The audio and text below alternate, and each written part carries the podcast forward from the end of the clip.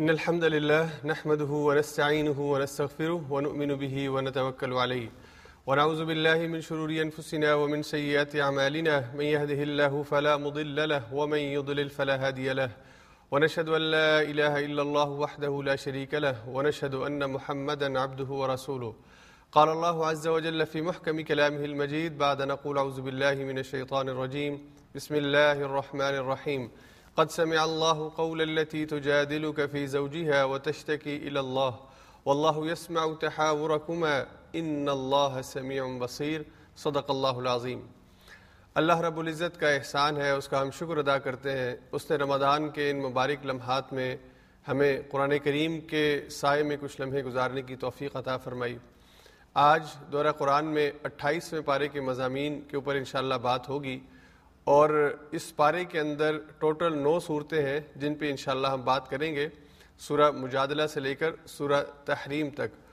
اور اٹھائیسویں پارے میں ایک خاص بات یہ ہے کہ یہ ساری کی ساری صورتیں، جو نو صورتیں ہیں، مدنی صورتیں ہیں۔ یعنی مدینہ منورہ کے اندر نازل ہونے والی صورتیں ہیں۔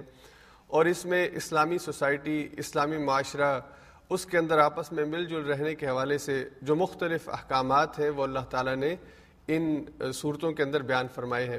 تو پہلے ایک پورے پارے کا ایک ویو اور ایک اس کا ایک خلاصہ میں آپ کے سامنے پیش کرتا چلوں۔ پھر اس کے بعد انشاءاللہ ہم ہر صورت کے جو اہم مضامین ہیں اس پہ بات کریں گے۔ تو سورہ مجادلہ پہلی صورت ہے اس پارے کی اور مجادلہ، جادلہ یو جادل مجادلہ کہتے ہیں کسی سے کسی بات پر بحث کرنا یا کسی بات کے اوپر جو ہے وہ اصرار کرنا۔ تو اللہ کے رسول صلی اللہ علیہ وسلم کے پاس ایک خاتون آئیں جن کا نام خولہ بنت صالبہ ہے، ان پر بات ہوگی ابھی۔ انہوں نے حضور علیہ صاحب والسلام سے مجادلہ کیا، جو زہار کا معاملہ ہے، اس پر مجادلہ کیا اور اس کے بارے میں پھر اللہ تعالیٰ نے یہ آیات نازل فرمائی۔ تو اس مجادلے کی طرف ذکر ہے کہ وہ خاتون جو آپ سے بات کر رہی تھی، اللہ نے اس کی بات سن لی ہے۔ تو اسی مناسبت سے اس کا نام سورہ مجادلہ رکھا گیا ہے۔ پھر اس کے بعد سورہ حشر ہے۔ دوسری صورت سورہ حشر میں اللہ تعالیٰ نے یہود کے جو ایک قبیلہ تھا، بنو نظیر اس کے مدینہ سے نکالے جانے کا ذکر ہے اور ان کے نکالے جانے کے خلاف جو مسلمان اکٹھے ہوئے، وہ حشر ہے یا ان کا نکالا جانا حشر ہے کہ مدینہ سے یہ نکالے گئے خیبر کی طرف، اس پہ تفصیل سے بات ہوگی۔ اس مناسبت سے اس صورت کا نام حشر رکھا گیا۔ اور پھر اس کے بعد سورہ ممتحنہ ہے۔ اور یہ ممتحنہ امتحان سے ہے۔ عربی میں امتحانہ یمتحین امتحان کو ہم ممتحنہ جو ہے، یہ عورت کے لیے سیغہ استعمال ہوتا ہے۔ وہ مومنہ عورتیں کہ جو سورہ حدیبیہ کے بعد مکہ سے ہجرت کر کے مدینہ آئیں ان حوالے سے احکامات ہیں صورت کے اندر، تو اسی مناسبت سے اس کا نام ممتحنہ رکھا گیا۔ اور پھر اس کے بعد سورہ صف ہے۔ صف کہتے ہیں، ایک صف میں اندر کھڑے ہونے کو جو صف ہم بناتے ہیں۔ تو اس مسلمانوں کی اجتماعیت کو ایک صف میں باہم ایک دوسرے کے ساتھ مل کر سیسا پلائی ہوئی دیوار کی مانند کھڑے ہونے، مضبوطی کے ساتھ، آپس میں اتحاد کے ساتھ اور آپس میں ایک دوسرے کے کا خیال رکھتے ہوئے ایک دوسرے کا کے ساتھ محبت اور احترام کے جذبے سے ملنا اور اپنی ایک اجتماعیت کو مضبوط کرنا اس کے احکام ہیں۔ اسی مناسبت سے اس کا نام سورہ صف ہے۔ پھر اس کے بعد سورہ جمعہ ہے اور جمعہ کے اندر سورہ اس سورہ مبارکہ کے اندر اللہ نے جمعہ کے احکام بیان فرمائے، اسی مناسبت سے اس کا نام سورہ جمعہ۔ پھر اس کے بعد سورہ منافقون ہے۔ یہ یہ لوگ کہ جو بظاہر اپنے آپ کو مسلمان کہتے تھے، لیکن اندر سے منافق تھے۔ اور حضور علیہ صاحب والسلام اور آپ کے صحابہ کے خلاف پے در پے مختلف انداز میں سازشیں کرتے رہتے تھے، تو اللہ نے اس سیرت، اس صورت کے اندر ان کی سیرت کا پردہ چاک کیا ہے کہ یہ جو بظاہر بڑی خوبصورت باتیں کرتے ہیں اور اپنے آپ کو مسلمان کہتے ہیں، یہ دراصل تمہارے جانی دشمن ہیں۔ تو حضور علیہ صاحب والسلام کو اللہ تعالیٰ نے بطور وہی ان کی حرکتوں اور ان کے کرتوتوں اور ان کے کردار کو واشگاف کیا ہے۔ اس کے بعد سورہ تغابن ہے اور تغابن جو ہے، اس کا معنی ہے ہار اور جیت کا دن۔ یعنی جب دو آپس میں دو پہلوان کشتی کرتے ہوں تو ایک جیتتا ہے اور ایک ہارتا ہے۔ تو یہ جو ہار اور جیت کا دن ہے، اس دن کو تغابن کہا گیا ہے۔ یعنی قیامت کے دن دنیا میں جو لوگ زندگی گزار رہے ہیں، اس فلسفے کے ساتھ کہ دنیا کی زندگی ہی سب کچھ ہے اور کوئی آخرت واقع نہیں ہوگی اور کوئی حساب کتاب نہیں ہوگا، تو ان کی اس بھول اور ان کی اس خوش فہمی کو اللہ نے کہا کہ یہ قیامت والے دن شکست کھا جائیں گے، یہ ہار جائیں گے اور ان کا فلسفہ ہار جائے گا، ان کو اپنے فلسفے کی ناکامی اس دن نظر آئے گی۔ اور جو اہل ایمان دنیا میں اس فلسفے کی بنیاد پہ زندگی گزاریں کہ ہمارا ہر عمل، یہ آخرت میں اللہ کے حضور جو ہے، یہ ہم اس کے سامنے سرخرو ہو سکیں اور وہاں پہ ہمیں اس کا اجر مل سکے۔ تو آخرت کے اجر کی امید پر زندگی کا ہر لمحہ گزارنے والے جو ہیں، اس دن دراصل وہ جیت جائیں گے۔ دنیا والے آج بھلا انہیں ناکام کہیں۔ دنیا والے آج انہیں جو بھی تانا دیں اور جتنا بھی قدامت پسند کہہ لیں، لیکن اس دنیا کی زندگی میں جو انسان بھی آخری جو عمل ہے یہ جو اس کی آخرت ہے، اس کے اجر کی امید کے اوپر عمل کرتا ہے۔ اللہ پر ایمان رکھتے ہوئے، رسول اللہ صلی اللہ علیہ وسلم پر ایمان رکھتے ہوئے تو دراصل کامیاب وہ ہے۔ تو ہار اور جیت کا جو فلسفہ ہے، اللہ نے اس صورت میں بیان کیا ہے۔ پھر اس کے بعد صورت طلاق ہے۔ اس میں طلاق کے احکام اللہ نے بیان کیے ہیں۔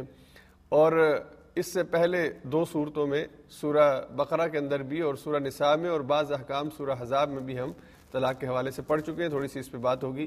اور آخر میں سورہ تحریم ہے یعنی حضور علیہ سات والسلام کی طرف سے کسی چیز کو حرام قرار دیے جانے کا جو واقعہ ہوا تھا، شہد کو آپ نے استعمال نہ کرنے کی قسم کھائی تھی، اس کا ذکر ہے، اسی مناسبت سے اس کا نام سورہ تحریم ہے۔ تو یوں اگر ہم اس کا پورا ایک ویو ذہن کے اندر رکھیں کہ سورہ مجادلہ، اس کے بعد سورہ حشر، سورہ ممتحنہ، سورہ صف اور پھر سورہ جمعہ، سورہ منافقون، سورہ تغابن، طلاق اور تحریم۔ تو یہ نو صورتوں پر مشتمل ایک بہت ہی اہم پارہ ہے، جس میں بہت اہم احکام بیان ہوئے ہیں۔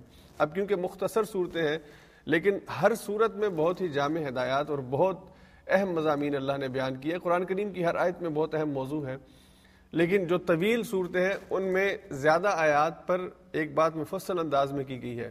اور جو مختصر صورتیں ہیں ان میں بات بہت جامع انداز میں اور مختصر جملوں میں کی گئی ہے۔ تو اس لیے یہ جو آخری پارے آ رہے ہیں، ان پاروں کے اندر آیات مختصر ہے یعنی صورتیں مختصر ہے کم آیات ہے لیکن مضامین جو ہے وہ بہت جامع ہیں۔ تو اللہ تعالیٰ نے اس پارے کے اندر مدنی معاشرے کو، ایک اسلامی ریاست کے کی سوسائٹی کو، ایک اسلامی معاشرے کو کس طرح سے کن بنیادوں کے اوپر اور کن اہم ستونوں کے اوپر کھڑا ہونا ہے اور کون کون سی خرابیاں ہیں جو معاشرے کے اندر افراد کے آپس کے تعلق یا افراد اور ریاست کا جو آپس کا تعلق ہے، اس کو خراب کرنے والی، اس کو نقصان دینے والی ہیں، ان کی اصلاح کی گئی ہے۔ اور ایک اسلامی حکومت اور اس کی رعایا کے درمیان اور اس رعایا کے آپس کے جو معاملات ہیں اور پھر اس رعایا کے یا اسلامی حکومت کے جو دشمن ہیں، ان کے ساتھ جو معاملہ ہے، یہ سارے پہلو ہیں جو مختلف انداز میں اللہ نے اس پارے کے اندر بیان فرمائے ہیں۔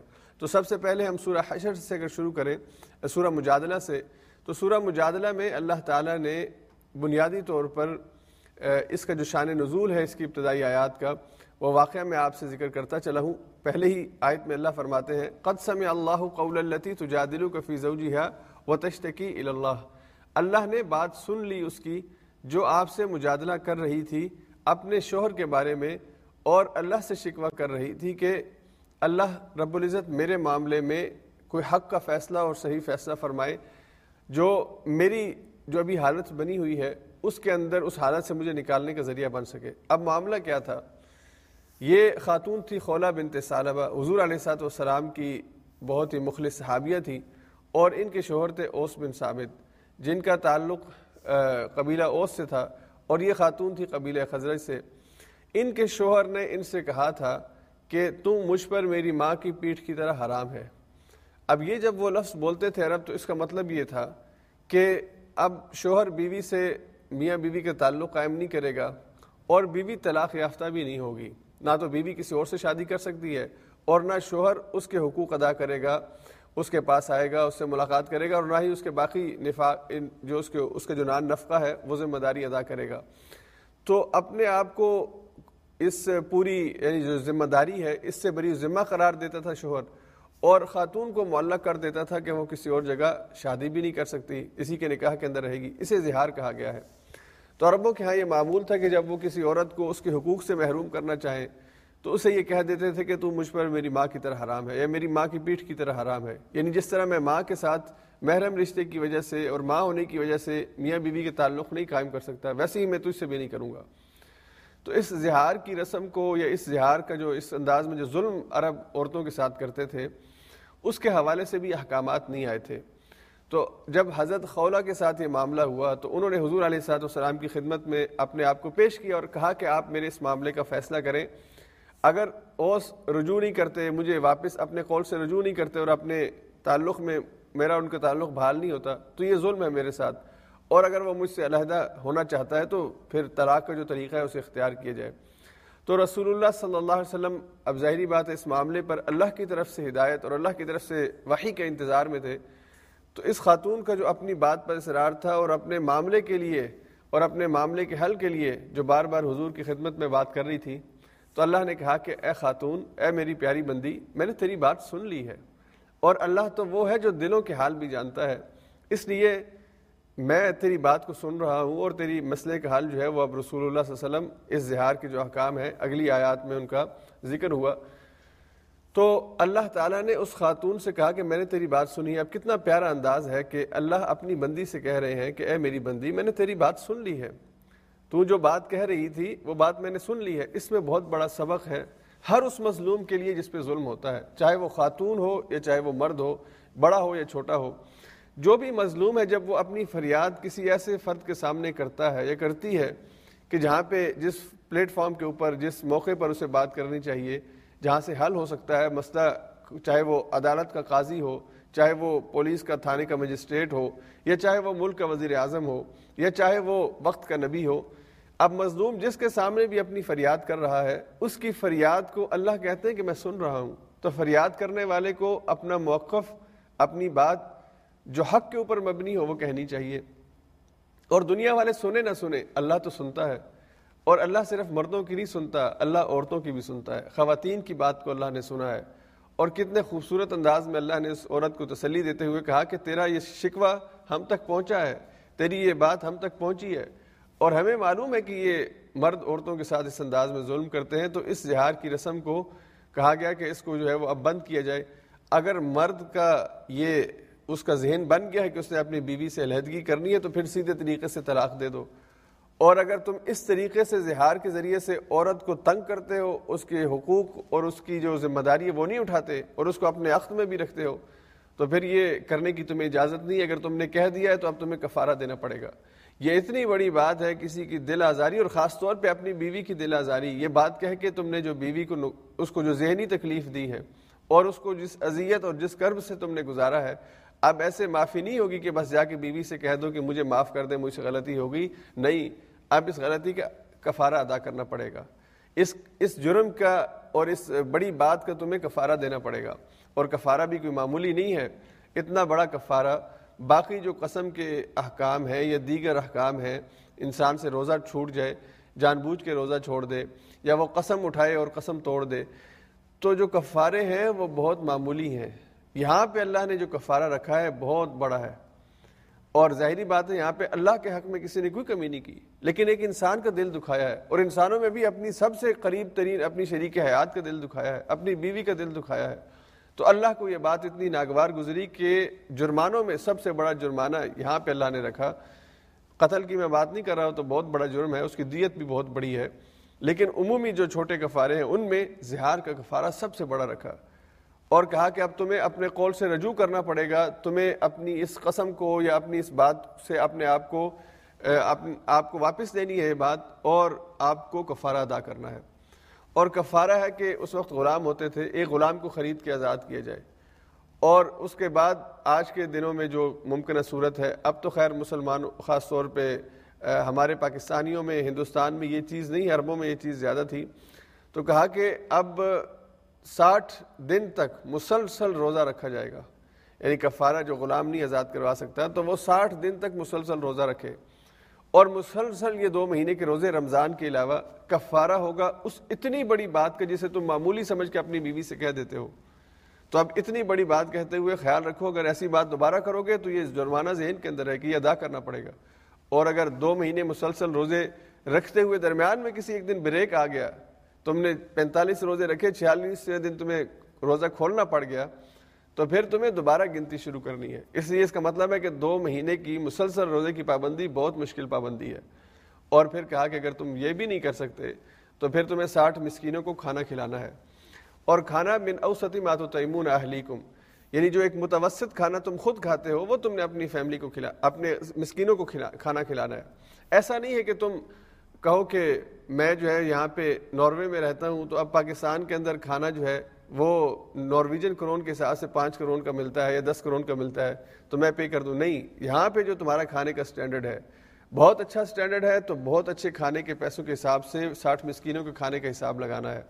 اور اگر تم غریب ہو یہاں پر بھی کم انکم ہے، بہت لو لیول کی انکم ہے، تو پھر جو تمہارے کھانے کی جو ایک منیمم پرائس ہے، اس کے حساب سے تم نے پے کرنا ہے۔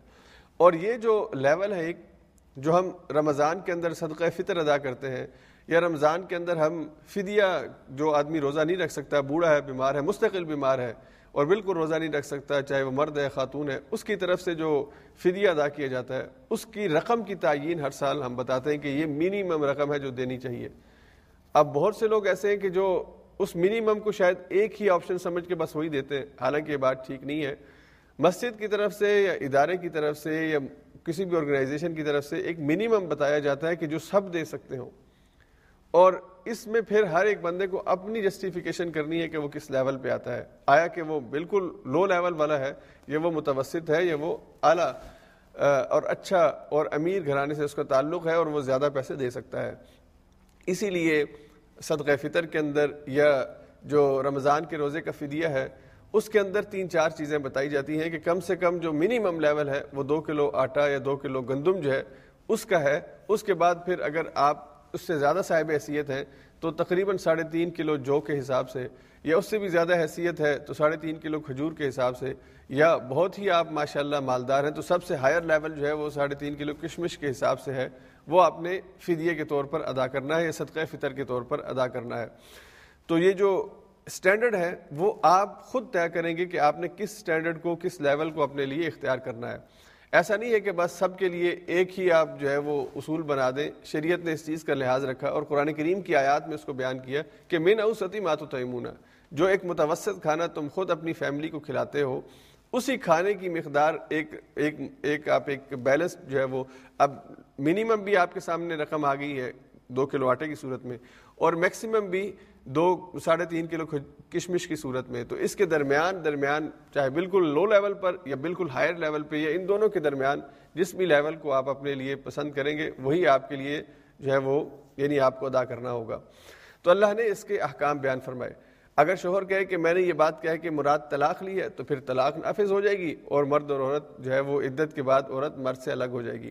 لیکن اگر اس کے ذریعے وہ صرف بیوی کو اس کے حق سے محروم کرنا چاہتا ہے، اس کے ساتھ زیادتی کرنا چاہتا ہے، پھر یہ اتنی بڑی بات ہے کہ اس کا اتنا بڑا جرمانہ اس کو ادا کرنا پڑے گا۔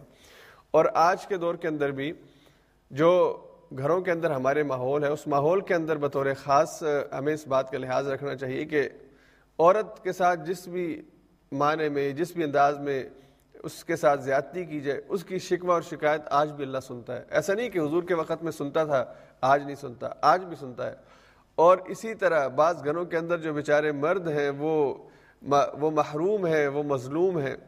ان محروم مردوں کی اور مظلوم مردوں کی بھی آواز اللہ سنتا ہے۔ تو وہ مائیں، وہ بہنیں اور وہ بیویاں کہ جو اپنی شوہروں کے اوپر زیادتی کرتی ہیں، ظلم کرتی ہیں، اس وجہ سے کہ وہ بہت ہی شریف النفس ہے۔ اس وجہ سے کہ وہ بولتا نہیں ہے، تو ان کو بھی اپنے معاملے میں تھوڑا سا اپنے رویے پر اپنا جائزہ لینے کی ضرورت ہے۔ اللہ تعالیٰ ہر مظلوم، ہر فریادی کی فریاد کو سنتا ہے اور بہت سو، بہت سے ظالموں کو اللہ اس دنیا میں پکڑ لیتا ہے اور کچھ کے حق میں اللہ نے آخرت کو رکھا ہے جہاں پہ ان کی پکڑ ہوگی۔ تو یہ زہار کے احکام ہیں جو ابتدائی آیات میں بیان ہوئے۔ اس کے بعد پھر اگلی آیات میں اللہ تعالیٰ نے مسلمان معاشرے کے اندر ایک دوسرا جو اہم پہلو ہے، جس کی اصلاح کی ضرورت تھی، وہ تھی سرگوشی کی، کہ دو افراد آپس میں مل کر اس طرح کانا پھوسی کریں کہ اس مجلس میں جو تیسرا ہے، اس کو اس کی بات پتہ نہ چلے۔ اور کانوں میں بات جو ہوتی ہے، یہ سرگوشی ہوتی ہے یعنی آہستہ آواز میں دوسرے سے بات کرنا۔ اور یہ تبھی ضرورت ہوتی ہے جب آپ دیکھیں کہ آپ کی دو کی یہ بات کوئی اور نہ سن لیں۔ تو یہ جو بات رازدارانہ انداز میں ہو رہی ہے، اگر تو وہ دو ہی ہیں، تو ان کو دو کو اجازت ہے وہ کسی بات کو اپنے درمیان رکھنا چاہیں، ایک دوسرے سے اپنا راز شیئر کرنا چاہیں، کر سکتے ہیں۔ لیکن اگر ایک اجتماعیت ہو، ایک مجلس ہو، اس مجلس کے اندر دو آدمی آپس میں بات کریں اور دوسروں کو اس سے، اس آواز کے بارے میں نہ پتہ چلے، اس بات کے بارے میں پتہ نہ چلے، تو یہ بات ٹھیک نہیں ہے۔ اس سے منع کیا گیا ہے۔ تو اللہ نے کہا کہ یہ جو نجوا کرتے ہو اور مدینہ کی سوسائٹی کے اندر منافقین کا یہ طرز عمل تھا کہ وہ دو یا تین یا چار جہاں پہ اکٹھے ہوتے تو آپس میں سر جوڑ کر مشورے کرتے اور پلاننگز کرتے کس کے خلاف پلاننگ ہوتی تھی، کس کے خلاف بات ہوتی تھی؟ اور یہ سر سرگوشیاں کیوں ہوتی تھیں اور اپنی بات کو اونچا کیوں نہیں کرتے تھے؟ اس وجہ سے کہ ان کے نفاق کا اظہار اظہار نہ ہو جائے، وہ ظاہر نہ ہو جائے۔ اور ان کی منافقانہ باتوں اور منافقانہ سازشوں سے حضور علیہ صاحب والسلام کو آگاہی نہ ہو جائے تو وہ سرگوشیاں کرتے تھے۔ مسلمانوں کے خلاف، اسلام کے خلاف، حضور علیہ صاحب والسلام کے خلاف۔ تو اللہ نے کہا ان کو، ما یقون من نجوا صلاحت اللہ و راب جب تین آدمی سرگوشی کرتے ہوں، بڑے رازدارانہ انداز میں، خفیہ انداز میں کہ کوئی ان کی بات نہ سن رہا ہو، تو اللہ کہتے ہیں ان تین میں چوتھا اللہ ہوتا ہے۔ ولا خم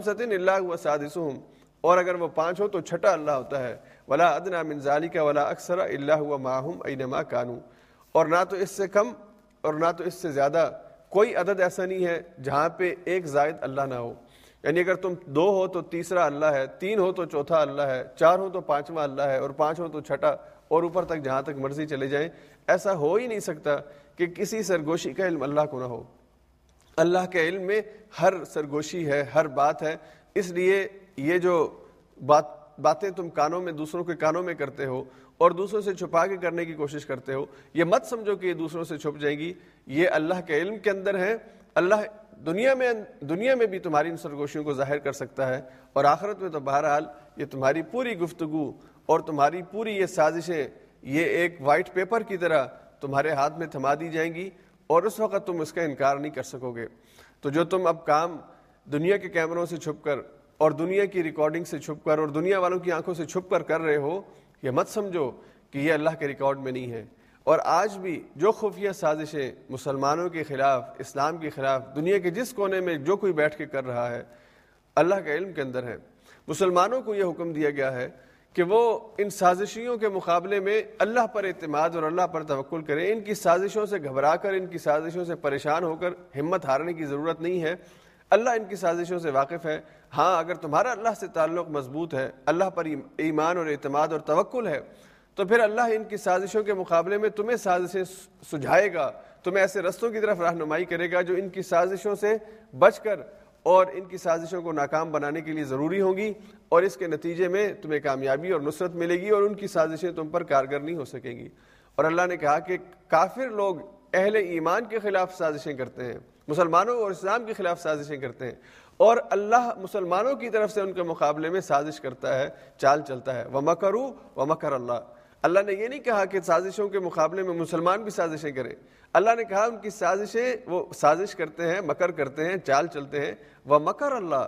اور ان کی چال کے مقابلے میں اللہ ایک چال چلتا ہے۔ ان کی جو پلاننگ ہوتی ہے، اس کے مقابلے میں اللہ کی ایک پلاننگ ہوتی ہے۔ واللہ خیر الماکرین۔ اور اللہ سے بہتر تو کوئی چال چل نہیں سکتا۔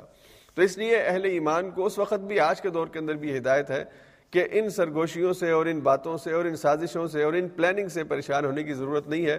اللہ ان کی ہر عمل سے، ہر بات سے اور ہر کام سے اور ہر قدم سے واقف ہے۔ کہاں یہ قدم اٹھا کے جاتے ہیں؟ کیا باتیں یہ آپس میں ایک دوسرے سے کرتے ہیں؟ کیا ان کی خط و کتابت ہوتی ہے ای میلز کی صورت میں کیا یہ پیغامات ایک دوسرے کو دیتے ہیں؟ ساری باتیں اللہ کے علم کے اندر ہیں۔ ان سے، ان کی باتوں سے، سازشوں سے ہاں اپنا کام کرو۔ اپنے کام کے اوپر توجہ دو کہ دعوت کے میدان میں، تبلیغ کے میدان میں، اصلاح کے میدان میں اور ڈیلیور کرنے کے میدان میں تمہیں پیچھے نہیں ہٹنا، تمہیں اپنا کام کرنا ہے۔ کسی کی سازش سے متاثر ہو کر یا کسی کی سازش سے گھبرا کر، دل چھوٹا کر کے اپنے کام کو نہیں چھوڑنا۔ تمہارے ذمے جو کام ہے، امر بالمعروف اور نہیں انل منکر کا، اس پر تم نے جاری، اپنے کام کو جاری رکھنا ہے۔ اور دنیا کو جو امن کا پیغام ہے، محبت کا پیغام ہے اور باہمی احترام کا پیغام ہے، اس پیغام کو لے کر دنیا کے ہر کونے میں اللہ کے دین کو غالب غالب کرنے کے لیے، اللہ کا دین کا پیغام پہنچانے کے لیے تمہیں اپنا کام کرتے رہنا ہے۔ اور پھر یہاں پر ایک اور بات، ہماری جو اجتماعیتیں ہیں، چھوٹی چھوٹی مسلمان اجتماعیتیں ہیں، اس کے اندر بھی یہ آداب ہمیں سکھائے گئے ہیں۔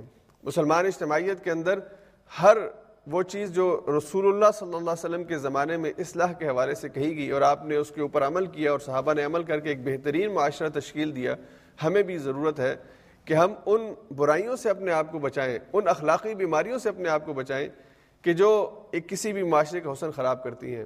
ہماری اجتماعیتوں میں اگر یہ کانا پھوسی والی اور دو افراد آپس میں بیٹھ کر اور تیسرے کا دل دکھائیں، حضور نے کہا کہ جب تین میں دو سرگوشی کرتے ہیں تو دراصل یہ تیسرے کے دل کو پھاڑنے والی بات ہے۔ وہ تیسرا بدگمان ہوتا ہے کہ یہ ظاہری بات ہے، کوئی ایسی بات ہے جو میرے بارے میں ہو رہی ہے۔ اور اگر میرے بارے میں نہیں بھی ہو رہی تو یہ بات چھپانا اس تیسرے سے جو مجلس میں موجود ہے، یہ اخلاقی طور پر بہت ہی بری حرکت ہے۔ تو اگر کوئی ایسی ایسی نوبت ہو، تو اس فرد کو جس سے بات نہیں سنانی اسے اجازت لے کر بات کی جائے، اس سے علیحدہ ہو کر بات کی جائے، تاکہ اس کے دل میں ناگواری نہ ہو، اسے برا نہ لگے۔ اس کے سامنے بیٹھ کر، اس کو سامنے بٹھا کر آپ دو آپس میں بات کریں اور تیسرا جو ہے وہ آپ کو دیکھتا رہے اور آپ کے بارے میں برا گمان کرے یا اس کے دل کے اندر کڑواہٹ پیدا ہو آپ کے ساتھ تعلق کے حوالے سے یہ بات مناسب نہیں ہے۔ تو ہمیں اپنی اپنی اجتماعیتوں کے اندر جو چھوٹی چھوٹی اجتماعیتیں ہماری ہیں، ان کے اندر بھی اس چیز کا لحاظ رکھنا ہے۔ جہاں بھی ہم بیٹھے ہوں، اسی لیے حضور علیہ صاحب السلام نے کہا تھا کہ جب تین ہو تو دو آپس میں سرگوشی نہ کریں۔ اس لیے کہ اس تیسرے کا دل اس سے پھٹتا ہے۔ اور پھر اللہ نے نایات میں کہا کہ ہاں بھلائی کی، نیکی کی اور تقوی اور پرہیزگاری کے بارے میں اگر تمہیں کوئی بات سرگوشی کے انداز میں کہنی ہے، وہ تم کہہ سکتے ہو۔ اب یہ جو نیکی اور بھلائی ہے، اس کے پھر آداب ہیں۔ ایسا نہ ہو کہ تم نیکی اور بھلائی سوچتے ہوئے کسی کا دل بھی توڑ دو اور کسی کی دل آزاری کرو۔ پھر نیکی اور بھلائی یہ ہے کہ جہاں پہ ضرورت ہو اور جن آداب اور جن شرائط کے ساتھ کی جا سکتی ہو، وہاں پہ یہ سرگوشی کی جا سکتی ہے۔ اب ایک مجلس ہے، اس میں مثال کے طور پر صاحب مجلس جو ہے یہ صدر مجلس، وہ یہ کہتے ہیں کہ یہ ایک معاملہ ہے۔ اس پر دو افراد آپس میں، دو اور دو آپس میں مشورہ کر کے یا بات کر کے ہمیں بتائیں۔ یا کوئی ایک ایسی سوال پوچھا جاتا ہے کسی مجلس میں اور دو اور دو افراد کو ملا کر ان سے کہا جاتا ہے کہ آپ دونوں ڈسکس کر کے اس کا جواب دیں۔ وہاں پہ جو آپس میں ایک دوسرے سے یعنی سرگوشی کے انداز میں یا ایسی خفیہ انداز میں بات کرتے ہیں کہ ہمارا جواب کسی اور کو نہ پتہ چلے۔ کوئی گیم ہو رہی ہے، کوئی سوال اور جواب کی نشست ہے، کوئی مقابلہ ہے، تو یہ سرگوشی جو ہے، یہ اس کی اجازت ہے۔ یعنی ہر قسم کی سرگوشی منع نہیں ہے، بلکہ وہ سرگوشی جس سے دوسرے کا دل توڑنا یا کسی مسلمان کے خلاف کوئی بری بات سوچنا مراد ہو یا اس کی غیبت کرنا ہو یا بہتان اس کے بارے میں لگانا ہو، یہ بات ٹھیک نہیں ہے۔ اس سے بچانے، بچنے کی، بچنے کا اللہ نے حکم دیا۔ اس کے بعد پھر اللہ نے ایک اور مجلس کے آداب ہی کے حوالے سے ایک اور اہم ہدایت فرمائی۔ یا الذین آمنوا اذا قیل لکم تفسحوا فی المجالس فافسحوا۔ اے ایمان والو، جب تمہیں مجلسوں میں وسعت اختیار کرنے کا کہا جائے کہ اپنی مجلسوں کے اندر وسعت پیدا کرو کہ باہر سے لوگ مزید مجلس میں شامل ہونے کے لیے آ رہے ہیں تو اپنی، اپنے آپ کو سمیٹ لو تاکہ زیادہ لوگ تمہارے اس مجلس میں شریک ہو سکیں۔ تو ففسحوا یہ وسعت اختیار کیا کرو۔ اس کے نتیجے میں یفسح اللہ لکم، اللہ تمہارے دلوں کے درمیان وسعت پیدا کر دے گا۔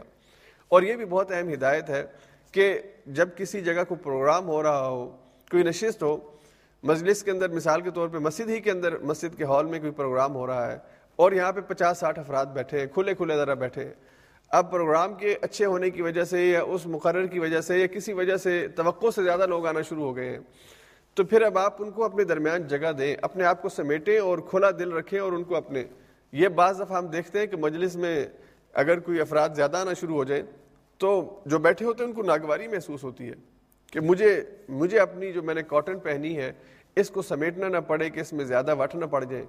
یا میں نے جو ہاں بات ہازو پھیلا بازو پھیلا کر اور ٹانگیں پھیلا کے بیٹھا ہوں تو زیادہ افراد آئیں گے تو مجھے ذرا سمیٹ کے بیٹھنا پڑے گا۔ یہ رویہ ٹھیک نہیں ہے۔ بلکہ اگر زیادہ آتے ہیں تو دل کو بڑا کریں، اپنے آپ کو سمیٹیں۔ بلکہ آگے سورہ حشر میں آ رہا ہے کہ اپنے مقابلے میں دوسرے کو ترجیح دیں۔ اپنے آپ کو جگہ کے اندر سمیٹ کر دوسرے کو جگہ دیں کہ وہ آپ کی مجلس میں آپ کے ساتھ شامل ہو سکے۔ اور اسی طرح مجلس میں اللہ نے آگے کہا ولدین اوت العلم دراجات جن کو اللہ نے علم دیا ہے، ان کے درجے بلند ہیں۔ تو علم والوں کو اللہ نے درجہ اور مقام اور مرتبہ دیا ہے۔ تو مجلس کے اندر بھی جب اہل علم آ جائیں، علم والے موجود ہوں، ان کو نمایاں جگہ دینا، اہم جگہ دینا اور ان کو ان کی حیثیت کے مطابق بٹھانا، یہ اہل ایمان کی ذمہ داری ہے۔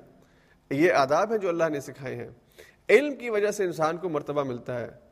دولت کی وجہ سے، چودھری صاحب ہونے کی وجہ سے یا بڑی کوٹھی اور بڑا بنگلہ ہونے کی وجہ سے، نہیں، یہ عزت کے مرتبے اور مقام نہیں ہے۔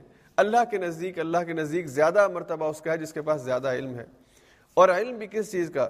قرآن اور حدیث تمام علوم میں سب سے ممتاز ہیں، سب سے اہم علم ہے لیکن اس کے علاوہ بھی دنیا کے جتنا علم ہے، سائنس کا جتنا علم ہے، چاہے وہ ریاضی ہو، چاہے وہ کیمسٹری ہو، بایولوجی ہو، چاہے وہ باٹنی ہو اسٹرانومی ہو، جو بھی علم ہے، یہ سارے علوم ہیں۔ اس میں جو بھی ماہر ہے، جو بھی اہل علم ہے اگر وہ مجلس میں آتے ہیں ان کو عزت دیں، ان کو احترام دیں۔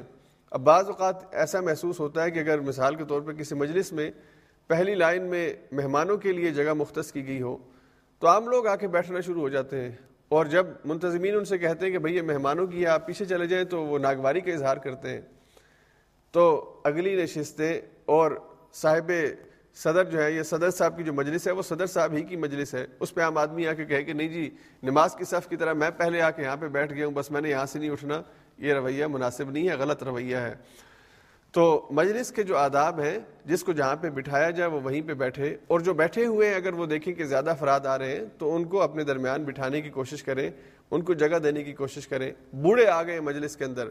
ان بوڑھوں کو آپ دیکھتے ہیں کہ وہ کھڑے ہیں، ان کو بیٹھنے کے لیے۔ اور ٹھیک اس کا اطلاق ہوتا ہے ہم اگر سفر کر رہے ہیں، مثال کے طور پر ٹرین میں بیٹھے ہیں یا بس میں بیٹھے ہیں، اور ہم دیکھتے ہیں کہ ہم بیٹھے ہوئے ہیں اور ایک کوئی بوڑھا مرد یا عورت یا کوئی خاتون یا کوئی بیمار ہمیں محسوس ہوتا ہے کہ ہے، اس کو ہم اپنی نشست دیں، اس کو اپنی جگہ دیں۔ اس کو کہیں کہ آپ بیٹھے، میں کھڑا ہو جاتا ہوں، مجھے کوئی کھڑے ہونے میں دقت نہیں، لیکن آپ کیونکہ بوڑھے ہیں یا آپ بیمار لگ رہے ہیں تو آپ بیٹھے، آپ تشریف رکھیں، آپ کو ضرورت ہے بیٹھنے کی۔ یہ مجلس کے اندر جو وسعت ہے، دوسرے کو اپنی جگہ دینا، کسی پروگرام میں بیٹھے، آپ کرسی پہ بیٹھے، آپ دیکھتے ہیں کہ ایک بزرگ لاٹھی کے سہارے پہ کھڑے ہوئے ان سے کہیں کہ آپ آ کے میری جگہ پہ بیٹھ جائیں، میں کھڑا ہو جاتا ہوں۔ یہ رویہ اپنے اندر پیدا کرنا، مجلس کے یہ آداب، اس سے کیا ہوگا؟ اس سے اس معاشرے کے اندر خوبصورتی پیدا ہوگی۔ اس معاشرے میں ایک دوسرے کا احترام پیدا ہوگا۔ اس معاشرے میں ایک دوسرے کا خیال پیدا ہوگا۔ اور اس معاشرے کے اندر بڑوں کو احترام ملے گا، چھوٹوں کو شفقت ملے گی۔ اور ہر ایک اپنے اپنے مقام اور مرتبے کو پہچان کر اور دوسرے کا حق پہچان کر ادا کرنے کی کوشش کرے گا تو یہ معاشرہ جنت کا گہوارہ بن جائے گا۔ تو اللہ نے ان آیات کے اندر یہ ہدایت ارشاد فرمائی اور پھر سورت کے آخر میں اللہ تعالیٰ نے دو گروہوں کا ذکر کیا۔ ایک ہے حزب اللہ، ایک ہے حزب الشیطان۔ اللہ نے کہا کہ جو حزب الشیطان ہے یعنی جو شیطان کے کارندے ہیں، شیطان کے دوست ہیں، شیطان کے ساتھی ہیں، شیطان کے پیروکار ہیں، شیطانوں میں سے ہیں، انسانوں میں سے ہیں۔ جنوں میں سے ہیں یا انسانوں میں سے ہیں اللہ نے کہا کہ یہ سارے کے سارے اللہ کے دین کو ناکام کرنے کے لیے، اللہ کے دین کو شکست دینے کے لیے، اللہ والوں کو ہرانے کے لیے یہ بڑی سازشیں کرتے ہیں، بڑی تگ و دو کرتے ہیں۔ یہ سارے حزب الشیطان ہیں، یہ شیطان کے ساتھی ہیں۔ اولا ہم الخاسرون، یہ سارے کے سارے خسارہ پانے والے ہیں۔ ان میں سے کسی کو کوئی فائدہ نہیں ہوگا۔ اور ان کی یہ ساری کوشش اور کاوش یہ حسرت ہو جائے گی۔ اے کاش ہم نے یہ کام نہ کیا ہوتا، یہ قیامت کے دن باتیں کریں گے۔ لیکن ان کی دنیا کے اندر جتنی کوشش بھی ہے، اس کو بھی اللہ ناکام کر دیں گے۔ اور اللہ نے فرمایا اللہ ان حزب اللہ المفلحون اس کے مقابلے میں جو لوگ اللہ پر ایمان رکھتے ہیں، اللہ پر اعتماد اور توکل کرتے ہیں اور آپس کے باہمی تعلقات کو، انسانوں کے حقوق کو ادا کرتے رہتے ہیں، یہ حزب اللہ ہے۔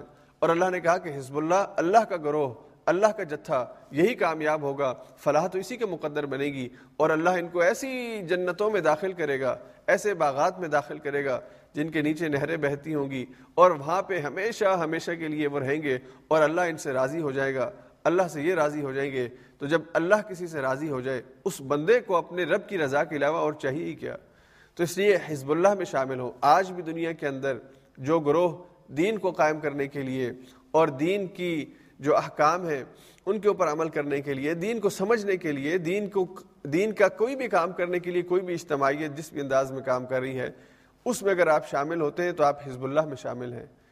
حزب اللہ صرف حضور علیہ السلاط والسلام کے زمانے میں یا آج کل جیسے ایک گروہ نے اپنا نام حزب اللہ رکھا ہے، یہ مخصوص کسی گروہ کا نہیں، یہ ہر ایک، جو بھی اللہ کے دین کے لیے انفرادی انداز میں یا اجتماعی انداز میں تگ و دور کوشش کرے گا، وہ حزب اللہ میں شامل ہوگا۔ اللہ سے دعا کہ اللہ ہم سب کو اللہ کے جتھے اور اللہ کے گروہ جس نے کامیاب ہونا ہے، فلاح پانی ہے، اس میں شامل ہونے کی توفیق عطا فرمائے۔ اس کے بعد آگے سورہ حشر ہے اور حشر کہتے ہیں اکٹھے ہونے کو۔ اس میں قبیلہ بنو ندیر کا ذکر ہے۔ مدینہ کے اندر تین یہود بڑے بڑے قبائل تھے۔ جب حضور علیہ السلام ہجرت کر کے مدینہ آئے تو آپ نے ان کے ساتھ معاہدہ کیا کہ ہم مدینہ کے اندر باہمی احترام اور مل جل کر رہیں گے اور جو بھی جس مذہب کے اوپر جس کا ماننے والا ہے، جس کے اوپر اس کا ایمان اور اعتقاد ہے، اس مذہب پر عمل کرنے کی اسے اجازت ہے۔ تو یہود مدینہ کے اندر موجود رہیں، اپنے دین پر عمل کریں، جس بھی انداز میں کرتے ہیں۔ مدینہ کے اندر جو دیگر قبائل ہیں مشرقین ہیں، وہ رہے لیکن مشترکہ یا کامن انٹرسٹ کیا ہے؟ کامن انٹرسٹ یہ ہے کہ ہم سب مل کر مدینہ کی حفاظت کریں گے، مدینہ کو ایک مثالی سوسائٹی بنائیں گے۔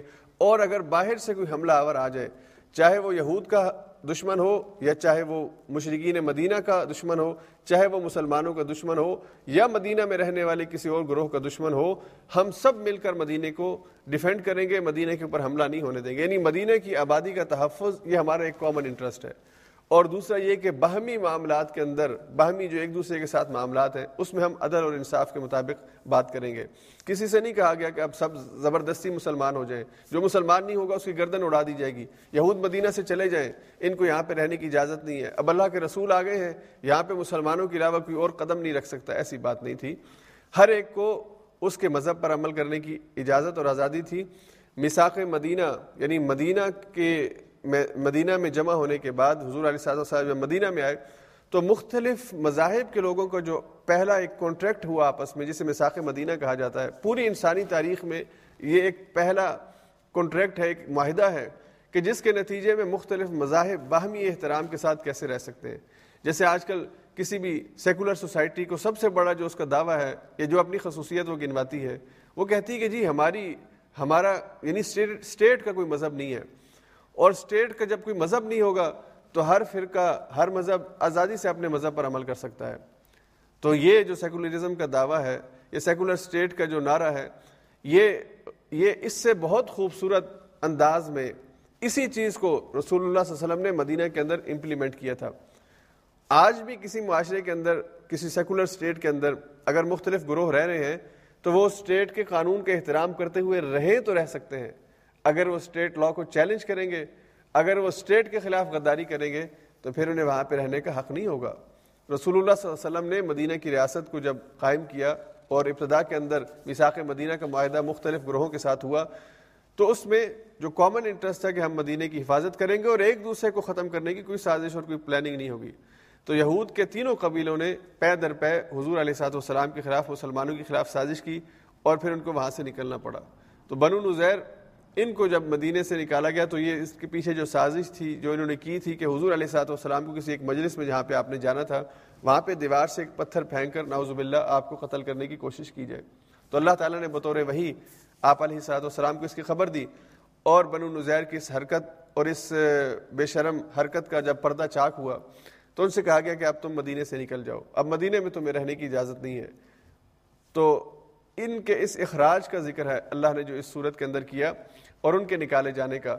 تو یہ اول حشر ہے۔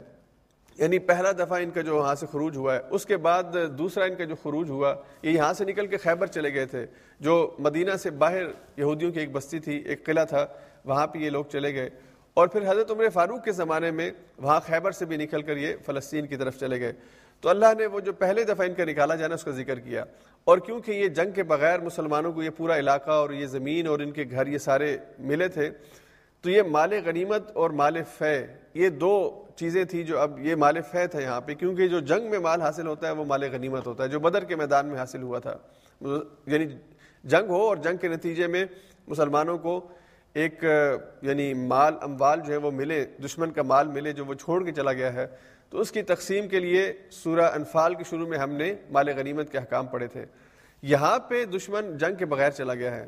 تو یہ مال فہ ہے جو مسلمانوں کو ملا اور اس کے احکام مختلف ہیں مال غنیمت سے۔ یہاں پہ پھر اللہ نے فرمایا کہ جو کچھ بھی وہ چھوڑ کے گئے ہیں، یہ سب کا سب اللہ اور اس کے رسول کے لیے ہے۔ اور یہ اللہ کے رسول صلی اللہ علیہ وسلم جو انسان غریب ہیں، جو مسکین ہیں، یتیم ہیں، جو مستحق ہیں، ان کے درمیان اس کو تقسیم کرنے کا اختیار رکھتے ہیں۔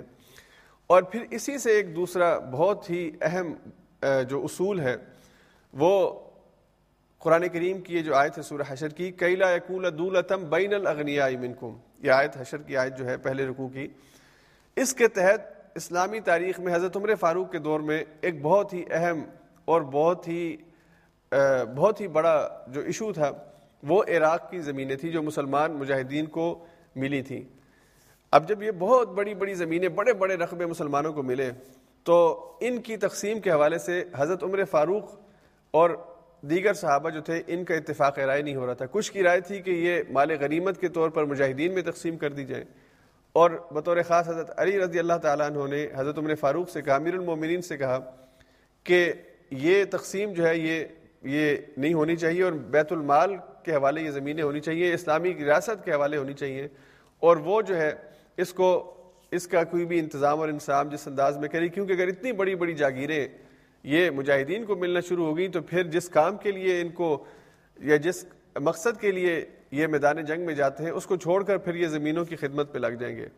یعنی جو مجاہدین ہیں، جو اللہ کے رستے میں اپنی جان کا نذرانہ پیش کرتے ہیں اور اللہ سے جنت کے حصول کی خاطر دنیا اپنی قربان کر دیتے ہیں، جب دنیا اتنی زیادہ تعداد میں ان کے سامنے آ جائے گی تو پھر اللہ کے ساتھ جو تعلق ہے وہ کمزور ہونا شروع ہو جاتا ہے۔ یہ ایک انسانی نفسیات ہے۔ جتنا زیادہ جس کا مال ہوتا ہے اللہ ماشاء اللہ اللہ ماشاء اللہ اکثر جو ہے پھر وہ دنیا کی محبت میں غرق ہو جاتے ہیں، دنیا ہی ان پہ چھا جاتی ہے۔ تو حضرت، صحابہ کے درمیان اس بات پر ڈبیٹ ہوئی اور اسلامی ہسٹری کا ایک بہت اہم جو یہ معاملہ ہے، تاریخ کی کتابوں میں محفوظ ہے۔ تب حضرت عمر فاروق رضی اللہ تعالیٰ نے دیگر صحابہ کی، ساروں کی آراز سننے کے بعد اور ایک یعنی اس پہ ڈبیٹ ہوتی رہی کافی دن، تو حضرت عمر فاروق نے فیصلہ کیا کہ یہ زمینیں انہی کی رہیں گی جن کی ہیں۔ اور وہ رعایا جو مسلمان نہیں ہے وہ اب ضمنی رعایا ہے عراق کی جو رعایا تھی، وہ مسلمانوں کو اس زمین کا یا اسلامک اسٹیٹ کو اس زمین کی جو پیداوار ہے، اس کا خراج دیا کرے گی۔ تاکہ اس رقم سے یا اس مال سے مسلمان، بیت المال مستحکم ہو اور جو اسلامی فلاحی ریاست کی ذمہ داری ہے، وہ بہتر انداز میں ادا ہو سکے۔ اسی لیے حضرت عمر فاروق کے زمانے میں اتنے زیادہ اموال بیت المال میں جمع ہوئے کہ آپ نے ایک بہترین، ایک ماڈل فلاحی ریاست کا، ایک ویلفیئر اسٹیٹ کا وہ دیا کہ اس اس ملک کے اندر، اس پوری مملکت کے اندر جہاں کہیں جو بچہ پیدا ہوتا، اس کا وظیفہ عمر فاروق نے مقرر کیا تھا۔ جو بیوہ ہو جاتی، اس بیوہ کا وظیفہ حضرت عمر فاروق نے مقرر کیا۔ جو بوڑھے ہو جاتے، کام نہیں کر سکتے تھے، ان کا وظیفہ حضرت عمر فاروق نے مقرر کیا۔ اس طرح یہ ایک ویلفیئر اسٹیٹ کا جو کنسیپٹ ہے، پہلی دفعہ حضرت عمر فاروق نے اس دنیا کو متعارف کروایا، جس کی آج دنیا کے بہت سے نان مسلم کنٹریز جو ہیں، اس کو، اس کے اوپر عمل کر رہے ہیں اور بدقسمتی سے مسلمان ممالک اس معاملے میں دور دور تک کہیں بھی نظر نہیں آتے، بلکہ وہاں تو ہر انسان جو کماتا ہے، اس کا، اس کی اس کے ساتھ استحصال ہوتا ہے، ظلم ہوتا ہے۔ تو حضرت عمر فاروق نے یہ ایک بہترین معاشرہ، ایک ویلفیئر اسٹیٹ جو ہے، وہ دنیا کے سامنے پیش کی۔ تو یہ ابتدائی جو احکام ہے اس صورت میں، سورہ حشر میں وہ اس حوالے سے ہیں۔ اس کے بعد پھر آگے اللہ تعالیٰ نے انصار کی تعریف کی ہے۔